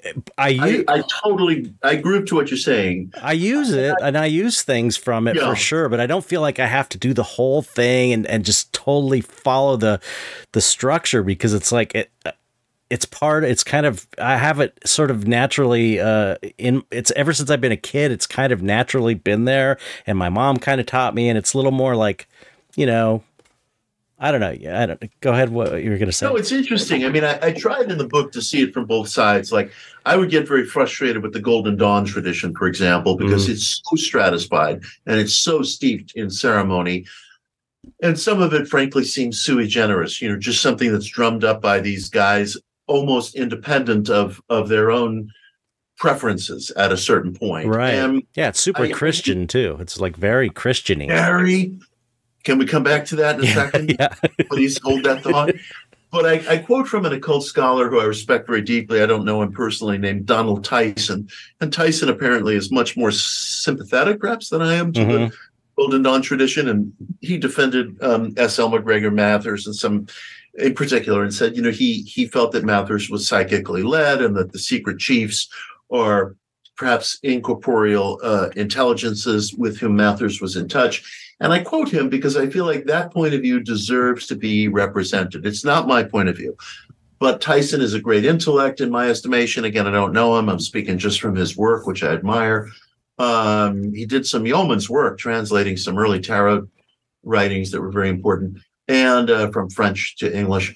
And um, I felt like I need to give credit, you know, to that perspective as well. Mm-hmm. But what you just said is so important that it's very Christian, and that has colored the New Age tremendously. Right, the New Age is very Christian, mm-hmm. even though the New Age is is in many respects ecumenical and is very comfortable with Buddhism and Hinduism and and and interpretations of um, interpretations of the UFO thesis as spiritual in in nature, which I'm I'm fine with. Um, and I'm happy for people to explore that. Um, there is a light versus dark, uh, good versus evil um, quality to it that mm-hmm. is is not exactly Gnostic because you know what I've described could be seen as the Gnostic uh, uh, quest, but the Gnostic quest finds its solution in in transcendence, we'll say, mm-hmm. whereas the Christian quest finds its solution, yeah, to some degree in transcendence, but Christendom as practice has always had its eye on how to structure the outer world. I don't think you could run a village on Gnosticism, hmm. um, but you could damn well run a village for good or bad with with practicing Christianity. right. And so the New Age um, is does tend towards a, a, a, a Christian stratification. Gnostic, under Gnosticism, I suspect, especially contemporary interpretations of it, it's much easier to just leave people alone mm-hmm. and to go about on your search and hope that you will break through uh, the matrix or take the right color pill, whichever. I always forget whichever one is supposed to be, blue or red. Which is the good one? I don't know. I mix them up, but take that and and see something, glean something that's that's outside the matrix or the meat sack world uh, that we live in as as as miguel Conner puts it but but with Chris, christianity as practiced Um, historically, it has been much, and maybe because there was no discontinuity, as the word for Gnosticism, there is there are arrangements to be made in outer life that are more pronounced than what you find within contemporary iterations of Gnosticism, and those arrangements color New Age culture and uh, and color occult culture. And I've had people who have kicked me out of organizations or canceled talks or write me a pissy letter or something because they're operating from that Abrahamic Christian outlook that says we have got to organize life in such a way that there's a higher and lower here too, not just in the world we can see, but in the world that we that we see. Right. And those who speak for what they perceive as the lower, all artifice, um, has to be dealt with in the world. And um, there is a there is a um, quality of Christendom that that that hovers over the new age and the occult culture and that you very rightly identified within the golden dawn tradition too. I do not like and i write about this in the book i don't like the divisions that the golden dawn made between white and black magic. I don't believe right. in those divisions. I don't think not only do they not suit our era at this time but i just don't believe in those stratifications. Yeah. yeah yeah and, and and it feels like you know that's that's a good point. It feels like it's incompatible with with modern times because it seems like all around us one thing that's happening is a, a, a breakdown of traditional hierarchical structures and really a breakdown of uh, polarity type thinking and and mm-hmm. look at with you know with uh, uh, uh, the whole idea of different new genders and people not identifying right. it's like the uh, and even if you look at like po- politics, it's like there's you know it's not le- it's not left or right anymore. It's like everything is mixed up, and people that totally used to be left are totally far right now somehow, but they s- still right. have some left. It's just like it's all right. falling. It's it's like disintegrating, but I think that that's like uh, uh, it's you know I don't necessarily think it's a bad thing. It's just kind of the way things are happening now. It's like the new reality is not uh it's not as structured, it's not as hierarchical in a way. And it seems like the old structures uh, uh that that traditionally would run things are are are based on that that old kind of hi- super hierarchical structure and it fe- yeah. I don't know it feels like it's breaking down to me um on a social level at least you know it, it's it's definitely breaking down, and we don't know what's going to replace it. There's simply right. no telling. I mean, uh, that's the fun you know, part. that, yeah, like this week, the Republicans are um, having their first primary debate Wednesday night. Right. I don't know when the episode is coming out. Forgive me for time stamping our episode. Uh, it's going to come out uh, Wednesday. It's going to come out oh, so okay. tonight. Tonight, it's the... otherwise people are like, "What is Horowitz talking about?" Um, we now live under the scrolls. What does he mean? but but the okay, so the Republicans are having their debate, and Trump is skipping it, and mm-hmm. people are saying, you know, he's afraid, he's this, he's that. I have no idea what he thinks since he's stopped returning my emails. But I, I think, you know, what he's doing, it seems to me, is he's showing that he's bigger than the Republican Party, right. and he may succeed with that. He may fucking succeed with yeah. that. He may be like, look, you guys, I got the nomination. I didn't need to rely on your bullshit, you know.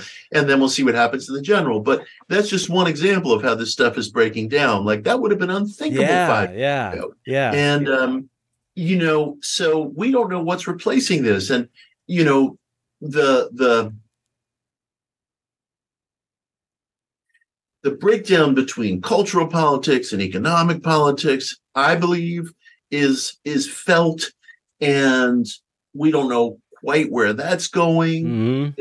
it's very, very hard to speak we can still speak in terms of left wing, right wing, and everybody has a general conception of what we're all talking about together. But ours is the last generation, I believe, for which that's true. Mm. I think probably for the next 30 years or so, that language will be reasonably consensual but but we may be entering the very last phase of modernity where that language is consensual because it's breaking down right now and i see no reason why that would stop. I right. mean newton tells us uh, motion continues unless something stops it. Well what's going to stop it? Right. Um, french revolution is done. We're not going back to that precisely. There's going to be something else i presume but trends usually continue unless there's a reason why they stop. And so if we're seeing that breakdown, I'd presume we're going to continue to see it. Yeah, and and and uh, it's you know like you said that's we don't know what's going to replace it, which is scary as hell, but it's also exciting and the potential could be for something good to replace it. I mean, it's like it's it's totally it, anything could happen.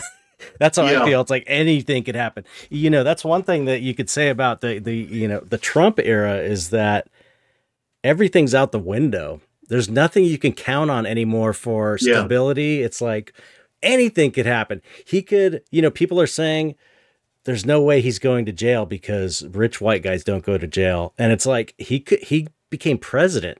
How unlikely and insane was the fact that he won? He could go to prison. That could happen too, and that's just as sure. insane. You know, it's like you can't. Eugene Debs ran for office from prison, and what if he wins from prison? Right, no yeah, idea. yeah. You it's know, like anything. Is this written down somewhere? It might be. Anything I, I could happen at this point. It's just like, yeah. It's such a weird. It's it's it's weird. I I I mean, at this point in my life, and and not everyone is going to feel this way, and not everyone is going to resonate with this. I want politics to be boring. Right. Uh, yeah. Yeah. I, you know, um, one of my kids was talking with my partner Jacqueline about politics, and you know, this, that, the other thing, and my attitude is, I want, I want some gray, beneficent policy wonk. I want Michael Dukakis, you know, the, you know, like I, am I'm, I want politics to be boring. Yeah, I make politics boring again.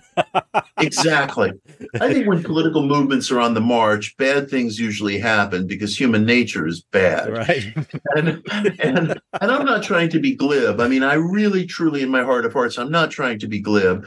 I'm I'm really there is political thought that I'm I'm I'm I'm really interested in mm-hmm. and I'm really sympathetic towards. I, am interested in the political thought of Francis Fukuyama, the guy who came up with the whole end of history thing, which has been misunderstood and misrepresented, including by people who are smart enough to really know better. And I want there to be a, a, as equitable a society as as we can attain I don't have health insurance. I, I am goddamn sympathetic to everybody who's in that boat mm. and I want to fix it. So it's not as if I want things to be static or stand still. But I also don't trust political movements that are on the march. And there are very, very few political movements on the march. There are some uh, that have happy endings. Right. And I want to be really careful about that. Not that anybody cares what I think. I mean, I'm just one guy, you know, things are are are part of huge seismic motions that none of us can control. Yeah, yeah. It, it feels like, you know, it doesn't even matter what you think or what I think. It's just it's gonna happen. Doesn't matter. It's gonna happen the way it's gonna happen. It's this huge totally. thing, and and and uh, you know, I, I in, in in a lot of ways, I feel like we're you know our main job is to just bear witness. You know, you participate, you participate however you can. Um, but really it seems like it's just it's just about yeah bearing witness. There's something about bearing witness that seems important for some reason. I don't know why really but um it, it seems like that's i don't know. I feel like our generation maybe is kind of like or at least the people that are alive now it's like this is your job um, to bear witness to whatever's happening you know? Yeah. At least that's yeah. part of our job um, Gurdjieff would call it a, attention. I think he meant the same thing, uh, although attention can be understood in many, many different ways. But he wrote and spoke about how wars and cataclysms, just like earthquakes and tidal waves, are the result of these cosmic forces over which humanity has no knowledge, oh, wow. no control. Uh, there are other cosmic, there are cosmic forces constantly wielding their influences on the planet. We can call it whatever we want: high tide, low tide, earthquake. Right. right. It's it it happens beyond our control, and we can witness it. We can be attentive to it. If we're not, we are in a degraded, a degraded state that um, doesn't isn't worthy of the name human. So I'm with you. I mean, I presume I will vote. I presume I will do all the things that a person does mm-hmm. uh, to get through life. But ultimately, we're kidding ourselves, perhaps, if we don't acknowledge, like you were saying, that we're just witnessing. Yeah, yeah. Did Did you hear that there was an earthquake here yesterday during the the tropical storm?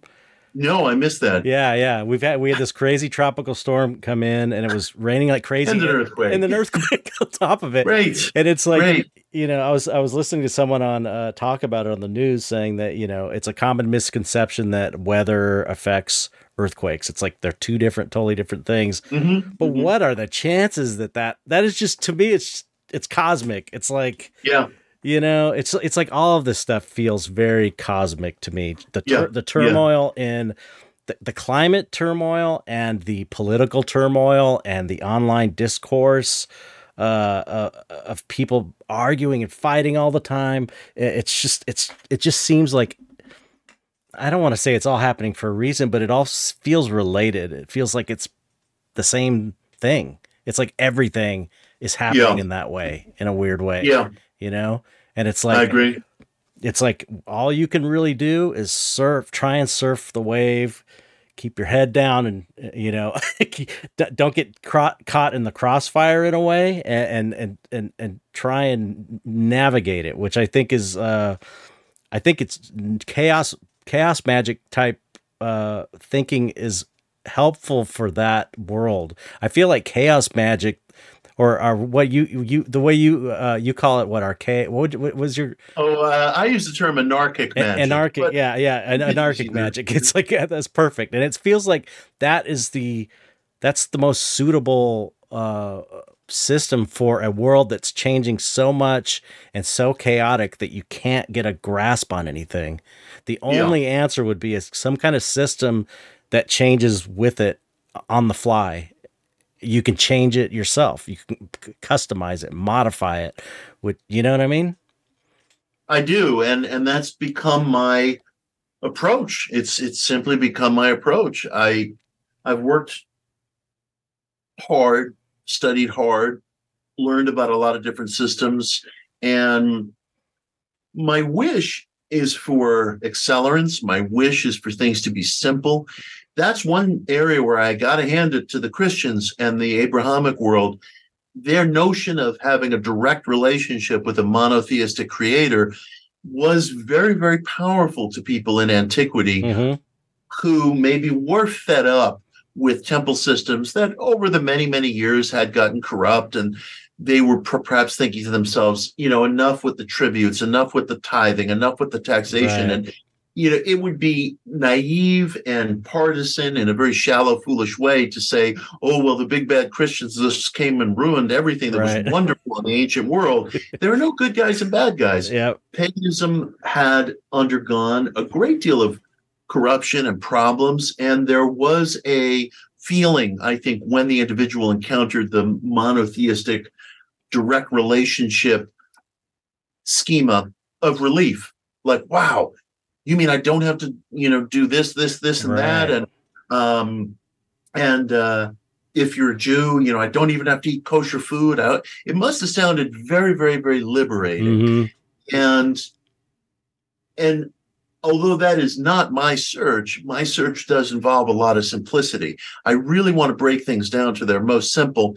That's part of why ESP research, parapsychology research is so important to me because if we can warrant through testimony, through models, through theory, and through hardcore data that there is an extra physical aspect to thought, to psyche, which I uh, uh, uh, I cannot turn away from the evidence for that.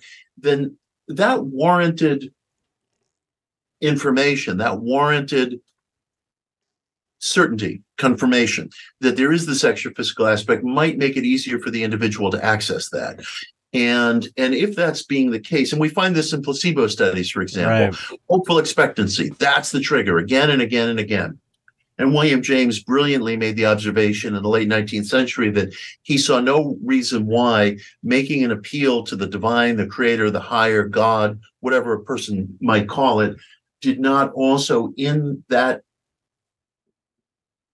framework increase the effects felt from the, the, the source to which that appeal is made. There's no reason why the appeal would not increase the experiences of that source. And so if I'm appealing to myself, to other people to place warranted belief in the extra physicality of mind, that in itself may ease the way for Hmm. us to find a, a path to the mind causation that we were talking about, which eases back maybe some of the liturgy and ritual. So I'm about simplicity at this point in my search. Yeah, that that's one of the uh, things I love that I uh, uh, hearing you say, and and really kind of like a super profound idea to me was the the clarified wish concept.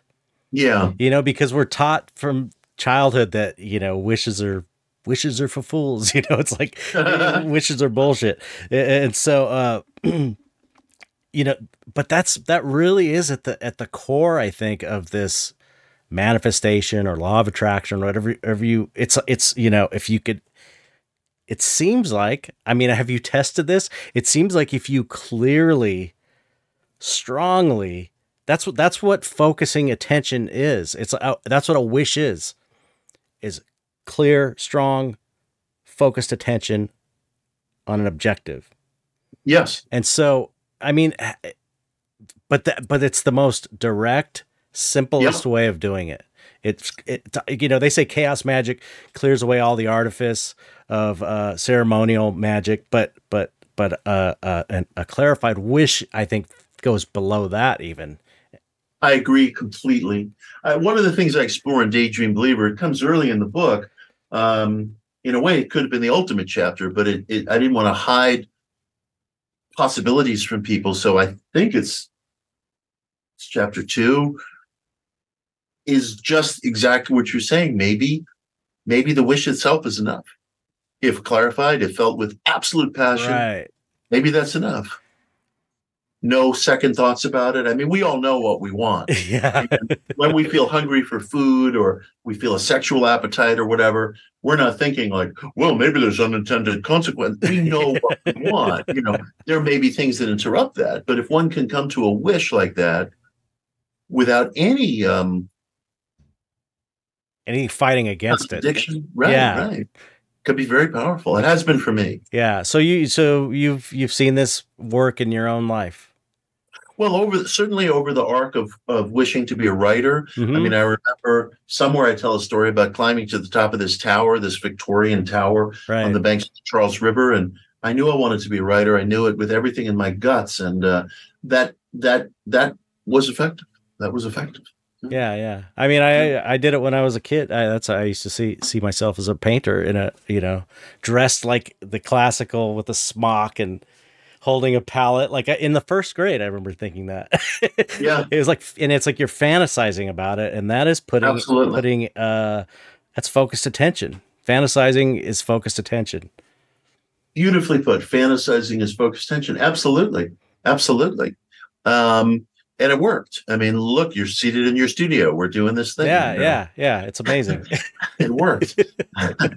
One time I had the uncanny realization that speaking this way over Zoom was a replication of what I do, what I used to do when I was a kid. yeah, right. I would look in the mirror and I would practice speaking. And this is really very close nature to that physically. Yeah, yeah. The thing that one, you know, I know we're getting near the end, so I, I I'm not gonna, I'm not gonna uh, keep you on much longer. But um, I wanted to say two more things. One thing was, you, you know, the weird thing is that some things happen so easily, and then you know, and some things like unintentionally happen that you're thinking about. Mm, Like I had this experience in uh, when I was first discovering psychedelics, going through all this stuff mm, having this major spiritual breakthrough when I was 19 or mm. 18 or something. And I, uh, a friend, uh, you know, we were doing this, you know, someday we'll talk about all this stuff, but I was doing this Ouija board with my two friends, or one became my wife, one's one of my closest friends. And we were in contact with the spirit through the Ouija board. And it was like, the, the, you know, it was my, my big thing. Uh, I was at a punk band at the time. My friend would tell was telling me about this song uh, called "Bony Fingers." Did I tell you this story before? No. It's it was a country song, and you know the the tradition of punk bands to be to do fast versions of country songs like "Take the Yeah, Job," Dead yeah. Kennedys, and "Rawhide," and "Be Was Right. Las Vegas" and stuff. So he's like, "You got to do Bony Fingers as a punk song," because I was in this punk band, and I was like, "Oh, Bony Fingers just can't be real." He would like joke, you know, it was a, like a running joke because back then it was there was no internet. This was in the '80s, late '80s, and um, and he it was a running joke that yeah you're making it up or that's not really a song. And he's like it's great. It's this great country song. And it ended it is a great we I we ended up he ended up finding it on cassette. We did it. It was a totally great song uh written by Hoyt Axton. It- it- you know the main chorus is work your fingers to the bone. What do you get? Bony fingers. Bone." it's really it's great. Dig. so anyway i'm working on my first big movie the blob the remake of the blob Oh shit. yeah, and I was like, just brand new in the industry. This is all going on while all this stuff was happening, and uh, Yeah. my boss is like, "Hey, th- this uh, actor's coming in, Hoyt Axton, and you're gonna do his life cast, and you're gonna do this effect on him." And, and he came in, and it was me out of all the people in the shop. He randomly chose me to do his life cast Trip. and do the effect yeah. which was you know what are the chances? And i was able to actually go yeah i, I uh, you know i do a cover of bony fingers and and we it's like so it's it's like that manifested like effortlessly. And other things seem to take more effort. And it's like that was so random and kind of unimportant in a way other than to let me know that this stuff is real it's the only thing that really Yes. came out of it. But it's like you know i don't understand that's i guess maybe that's not meant to be, un, be understood but why is something you know how it is. Sometimes you'll you'll something will you'll it's seemingly manifest something effortlessly. And Yes. other times it takes you get it but it takes more effort. You know what i mean? I totally know what you mean. And apropos of that, if I may, I want to share two practical exercises with you that you and me and your listeners can attempt if they feel like it to cut through everything, you know, in the same way that chaos cuts through edi- all the um, edifice that we might want to get rid of, all the detritus we might want to get rid of.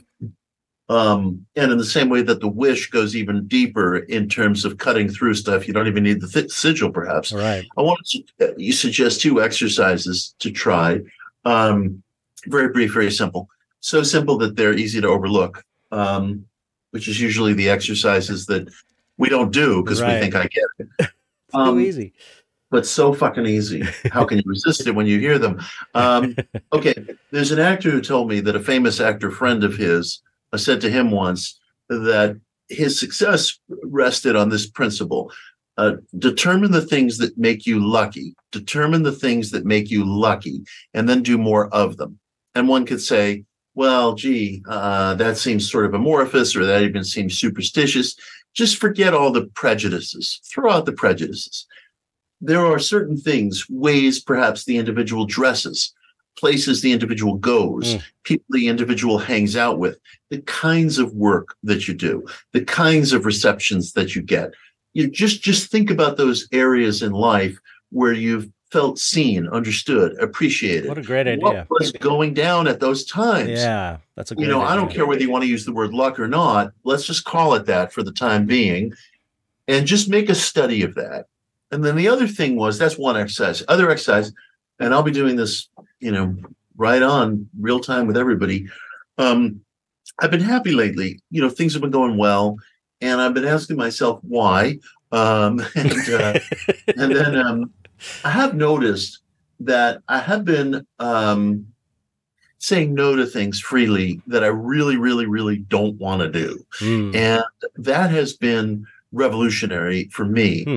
And I really want to make an effort at that because it's very easy to say yes out of inertia, and we do it all the Oh, time. yeah. It doesn't mean being selfish. It doesn't mean being a dick. There is reciprocity in life, and it, you know, y- y- you that is as close to a universal law as I can suggest. Yep. So don't don't be a, a dick. Don't be rude. Don't not do favors for people. Uh, I know, yes, it's inconvenient for me to bike holding fucking pizza, but if one of my kids asks me for pizza, I'll get it. You know, because I, I, I- want them. I want us to lead a life that way where you do shit for other people Right.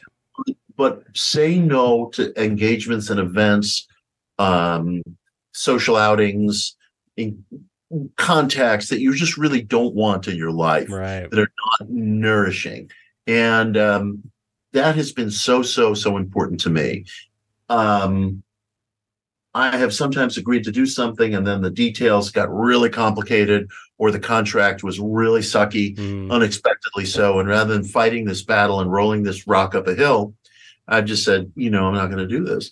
And uh, it it's euphoric. It's euphoric. so i want to ask people to think about that. You know it's not a license to be selfish because there's reciprocity in this world. Right. Uh, but but but really think about what you want to say no to and be active and courageous about it.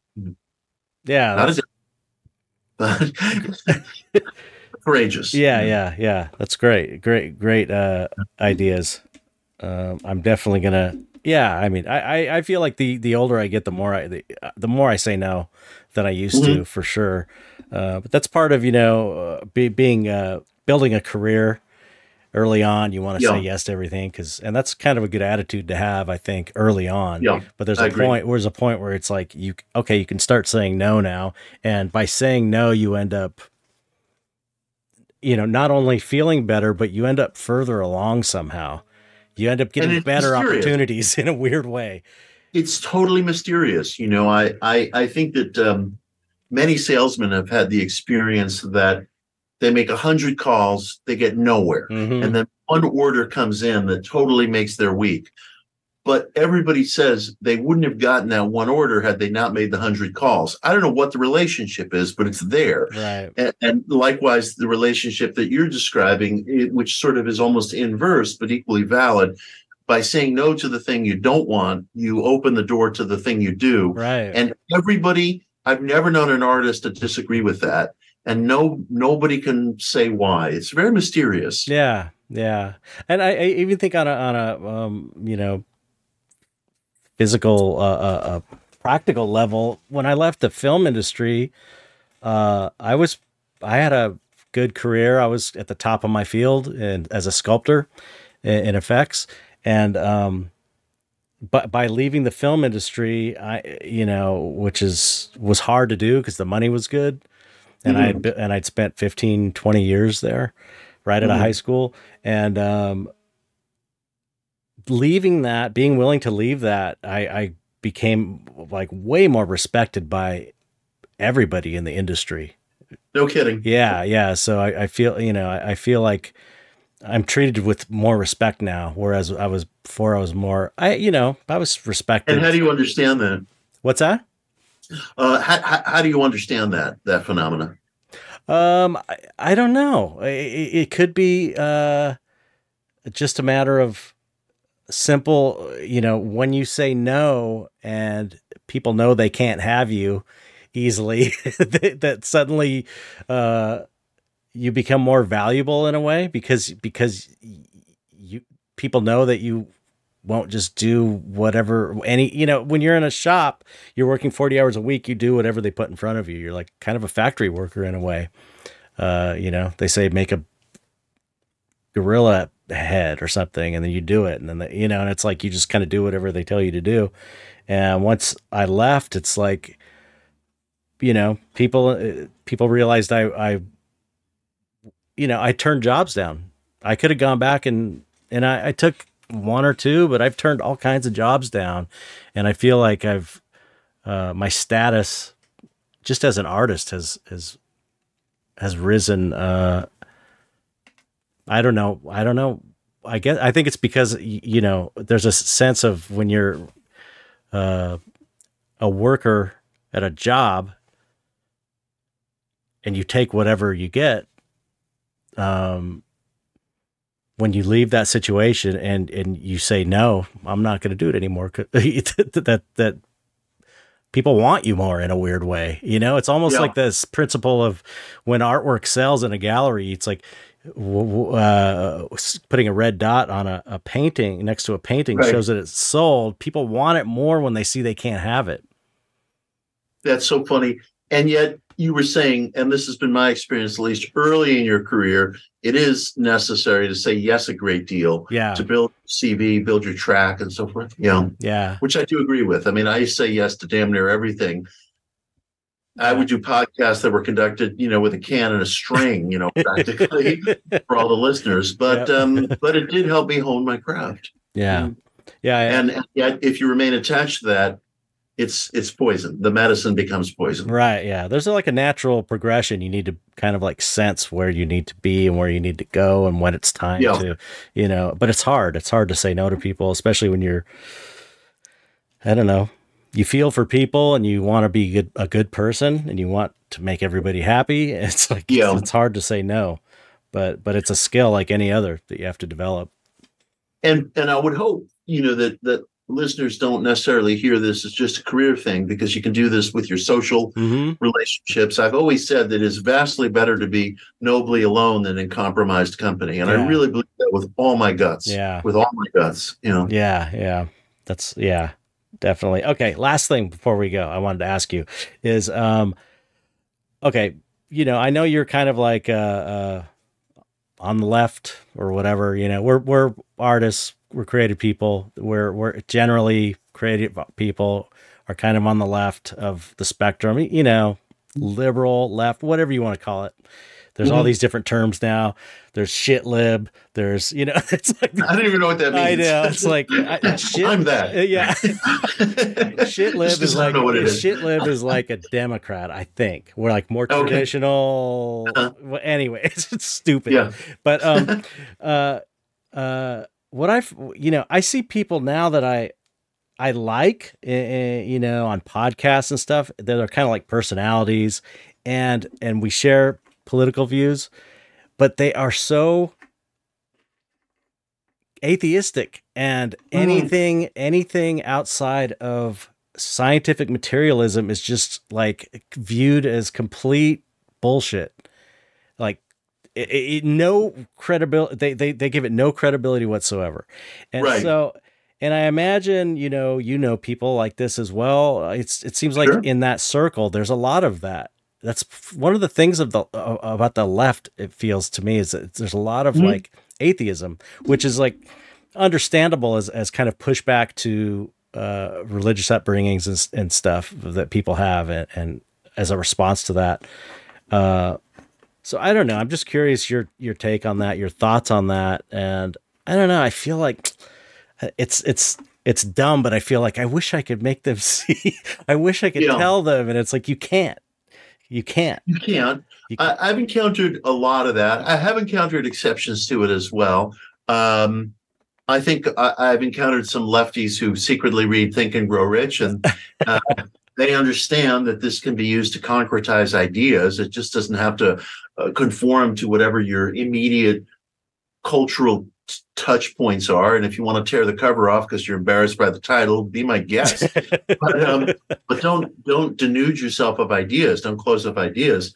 Um, in fact, in modern occultism, I write about William Burroughs and Brion Gysin talking about reading Think and Grow Rich and how much it meant to them. And I thought if you go on some snobbery trip that you don't read self help or you don't read occultism or you don't read this or you don't read that, who cares, man? You're just closing yourself off from from from possibilities that right. could expand your power, and it, it's ridiculous. But do whatever you want. Um, yeah. I, um, I, I think the reason for the problem, if it is a problem, that you're identifying or the situation is that the, the central ethic of modernist philosophy is that everything has an antecedent. There's a hidden antecedent behind everything. So for Freud, it's childhood trauma. For uh, Marx, it's economics. For um, Newton, it's it's it's it's it's a movement and motion of cosmic bodies. For um, William James, it's uh, self-image. Um, for Darwin, it's biology, biological orderly development of life and the excitement uh, of the modernist culture is that we can peel back the layers of the onion and get to onto the guts of what's the engine, what's fueling this. And modernity was so influenced by Freud, uh, by Marx, both of whom took very, very negative views of religion as an organized culture, movement, social organizer. And and so everything kind of got thrown out and attributed to worldly functions that we could f- map out in a, a, a physicalist fashion. And Freud, even though he was actually very sympathetic to ESP research, and his sympathies didn't become fully aired until after his death because some of his estate keepers and his English biographer, Ernest Jones, thought that these sympathies would be critically compromising.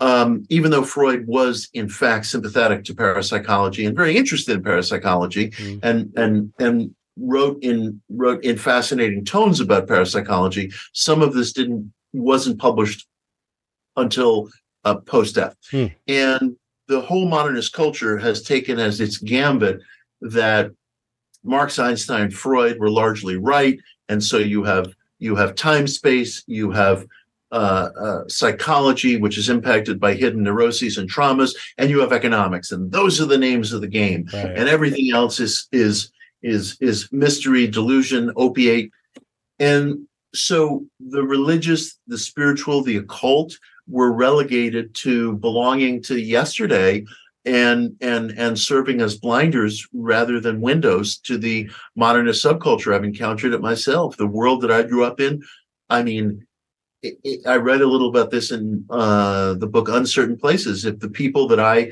claimed as heroes when I was a kid were still alive and saw that I was writing in areas of the occult, they'd be like, "Well, Horowitz has just gone off his fucking right. rock," uh, you know. And and there's nothing you can do about it. There's nothing you can do about it. Um, but it is a feature of modern modern intellectual culture. There are also remarkable exceptions. I meet remarkable individuals who fit the same intellectual framework and who are engaged right. with Crowley or or Napoleon Hill or what have you, and they feel indelibly that there's some truth there, and um, and and and that's their approach to life. It's usually quiet and it doesn't get written about very much. But the the the ticket of entry to mainstream letters is disavowal of the extra physical. So if you're writing about ESP, right to first disavow, well, it's all bullshit, even if you don't feel that way. Right. And there's people I know who do that because they want to enter mainstream letters. And so they will pay the price of disavowal, even though in private they're like, yeah, there's some pretty fucking interesting stuff, you know, in this ESP. They've know, said world. that. They've said that to you, like absolutely, literally. absolutely. Absolutely. I could yeah. name, and I, I won't do it because yeah. of privacy. Yeah, but I can name a famous fucking writer who disavows in public and in private is like, yeah, there's some weird shit out oh there. Oh my god! It can all be, and it's like, well, why aren't you talking about this? I know, uh, I know, um, uh, independent uh, scholar of religion who is interested in a particular work of channeling, and he said to me, you know, don't tell anyone about this. And I'm like, dude, your privacy, I'll fucking honor it, but it's like, you know, you're checking out soon. Like, at what point, you know, yeah. you're never going to tell the world that you're interested in this. If you did, maybe it would open up some interesting discussions. But, you know, people they they they protect reputation and they pay the fee of entry. Yeah, uh, I would never do that, and that's why I miss being in mainstream media more because it has such reach, mm-hmm. and it and yet I'm also happier not being in mainstream media because I will not issue that disavowal. Yeah, this is the punk rock. I mean, it's like this is what you, this is. You know, it's like it's just like punk rock. It's like you know, you're you're not gonna uh, sacrifice your your beliefs to to get a big record deal. You yeah. know what I mean? It's just yeah, it's the same. yeah, same. I can't. I yeah, can't, yeah. You know? But I'm the, just not to write about shit. I spend the first five pages of modern occultism talking about what it means to be a believing historian. Mm-hmm. And the fact is, most historians are believing historians. They have a point of view. Right. And if you find your way to writing about a movement that you weren't just born into, that point of view was shaped along the road of a journey. And I think people should be transparent about that, but it's up to the individual. Yeah. You know, yeah. I prefer the transparency. Well, you know, the only thing you can do, I guess, in, in uh, hearing you talk uh, uh, occurred to me is um, as far as want, you know, you want to tell people try something, try it. There's simple things you can do to try to test it, but you know, and you hope that they will because if people try it, they'll see that it's real. Like if they try a sigil yeah. or whatever, there's different things you can do that are pretty easy. Um, mm-hmm. but it doesn't, it's, you know, it, it, almost feels like in a lot of ways it's genetic whether you believe, whether you're a believer. It, it's just like who you are. So it's maybe pointless to, um, uh, but, but, but maybe that's not true. But, but point was, I guess what we're doing now is kind of all you can do. And what you're doing, you're doing is you're writing books about it. You know, we're talking about it on a podcast. I'm not embarrassed about it. I, I talk about it all the time. I feel like if I can, if there's some something of service I can do, that is uh, uh, to talk about this stuff uh, in, in a way that I'm, I'm not embarrassed about. I don't give a shit if people believe me or not. You know, and it's like, Yeah, I mean, one has to reach that point. I've seen people go their whole careers without ever reaching that point. I don't think it's a particularly happy place, yeah, and it doesn't net them the things that they want. People hide things because they feel if they reveal them, it'll hurt them. But then they might not get those things they want anyway, and they've lived a life of hiding. So you may as well just throw it to the wind at one point and and just be out there, you know, wave your freak flag whatever it is you, want to call it. yeah. But I mean, that that's what you're doing with your work. It's like you're you're uh, uh, I don't know. It feels to me. I'm sure this is true that you're uh, you're doing this as a service to help this cause. Oh, there's that word. I know. I had to bring it up. got to I do another episode. I know another episode. That was that dream was weird because I I that was a I had a dream is wh- interesting. where it told me where it said that some uh, someone told me that and it was like totally random. Anyway, beside the point. Uh, No, no, but I'm I'm down for we we could open that up again another yeah, week. yeah, yeah. We should. Just, uh, we I may have some cultural blockages with it. But but Yeah. but to me, that's the that's the you're you are doing that service with your work because you know you could probably make more money writing. You could probably make okay. Take it to an extreme level. If you start, you Yes. could you could probably become a. I'm a disaffected liberal that's become a conservative. Uh, That's the thing. That's what they do. It's Yeah, I know, that's, right. That's the That's- grift. A now. friend and I mapped that out once. Like you know, have a handicapped person attack the handicap. Yeah. you know that's, that's what our culture loves. You know, but that's that's how these people make money. All these right wingers Yeah. now. It's like I used to be on the left, and the left left me, and blah blah. You could do that with your books and probably sell more books. But Yeah, but you- probably. but you wouldn't. You don't want to do that because no, you no. believe in what you're doing, and and that's you know to me that's the that you're serving this idea that you want to get out there because you believe in it and you think it's true, and you think it's could be helpful to other people, and you and you're And it's an extension of self. I mean, the Yeah, only yeah. art worth producing is an extension of self. And what am I, you know, if I'm not telling the truth? It's hilarious. You know, I have these pseudo skeptics who come to me sometimes and they're like, you know, Horowitz is just doing it for the money. And it's like, oh, yeah, Yeah. about ESP research. That is the golden ladder to wealth in this country. and um, one time, uh. I had only revealed this several weeks ago. Uh, so I feel like I can talk about it more freely. Um, but after the pseudo skeptic James Randi died, I wrote a very harsh counter obituary of James, and I would do the same thing again because I think he lacked integrity.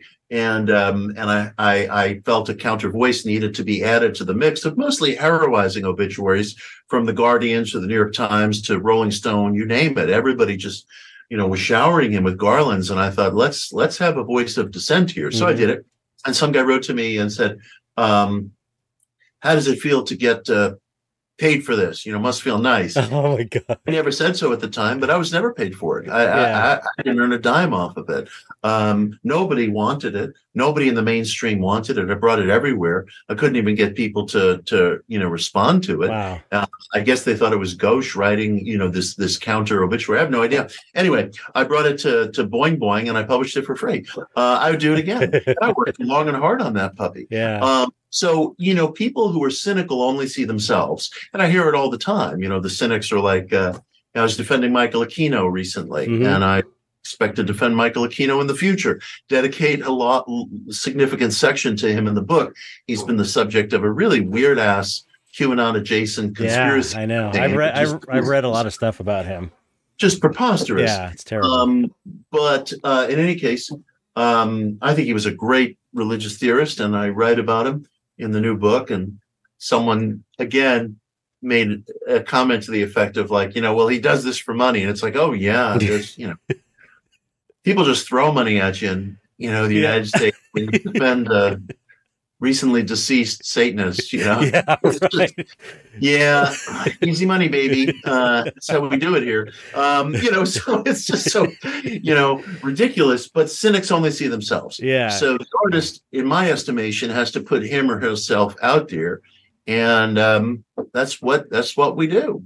Yeah, I think that's in, in yeah, in a way I think that's uh it's the proof of purchase seal that you're that you Mhm. have integrity is that you are doing what you love because you believe in it even though it's not going to make you a bunch of money. Mhm. Again, it goes back to the punk thing. It's it's like uh, uh same with uh, you know, same with what I'm doing. It's like you know, Yeah. who who's going to buy this shit?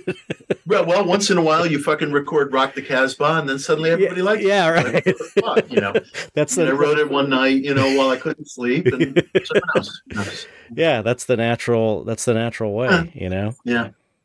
wow well anyway okay i'm gonna let you go i appreciate you taking the time it's super great talking Always. to you yeah Uh, Always, I can't wait for our thing. And uh, so, uh, let's see, it's it's Chet and Mitch uh, Wednesday, the twenty first. yes Uh, We're such slick marketers. I love it. I'm gonna have it in love the intro i'm gonna have it in the intro too My shed Friday the twenty third or the twenty second. I think you know. I don't figure it out. Go online. it's the, Yeah. it's the 22nd 20, 20 i don't know maybe it's It's scary how adept we are at marketing. Yeah. I'll look it up and I'll do it in the intro. So Right, I'll say right. it in the Dig, intro. dig, Uh, right. Yeah, yeah. If you, Sometime or another, we'll be there. you should you should come if you're in the LA area. It's going to be super fun. Uh, uh, the place is amazing. PRS is Yeah. awesome, and um, That's for sure. yeah, it's going to be so cool. So I, uh, uh, I'm really excited about it. Really excited. Likewise. Likewise. Thank you so Yeah. much for coming My on. man. I appreciate Absolutely. it always. Uh, lo- love talking to you, and um, appreciate your friendship. And uh, Likewise. Thank Uh, you for everything. yeah, thank you. Uh, and say all we have to do is you have to don't hang up, but just say goodbye to the audience somehow. Say goodbye. Bye, Bye, bye, bye. Bye, everybody.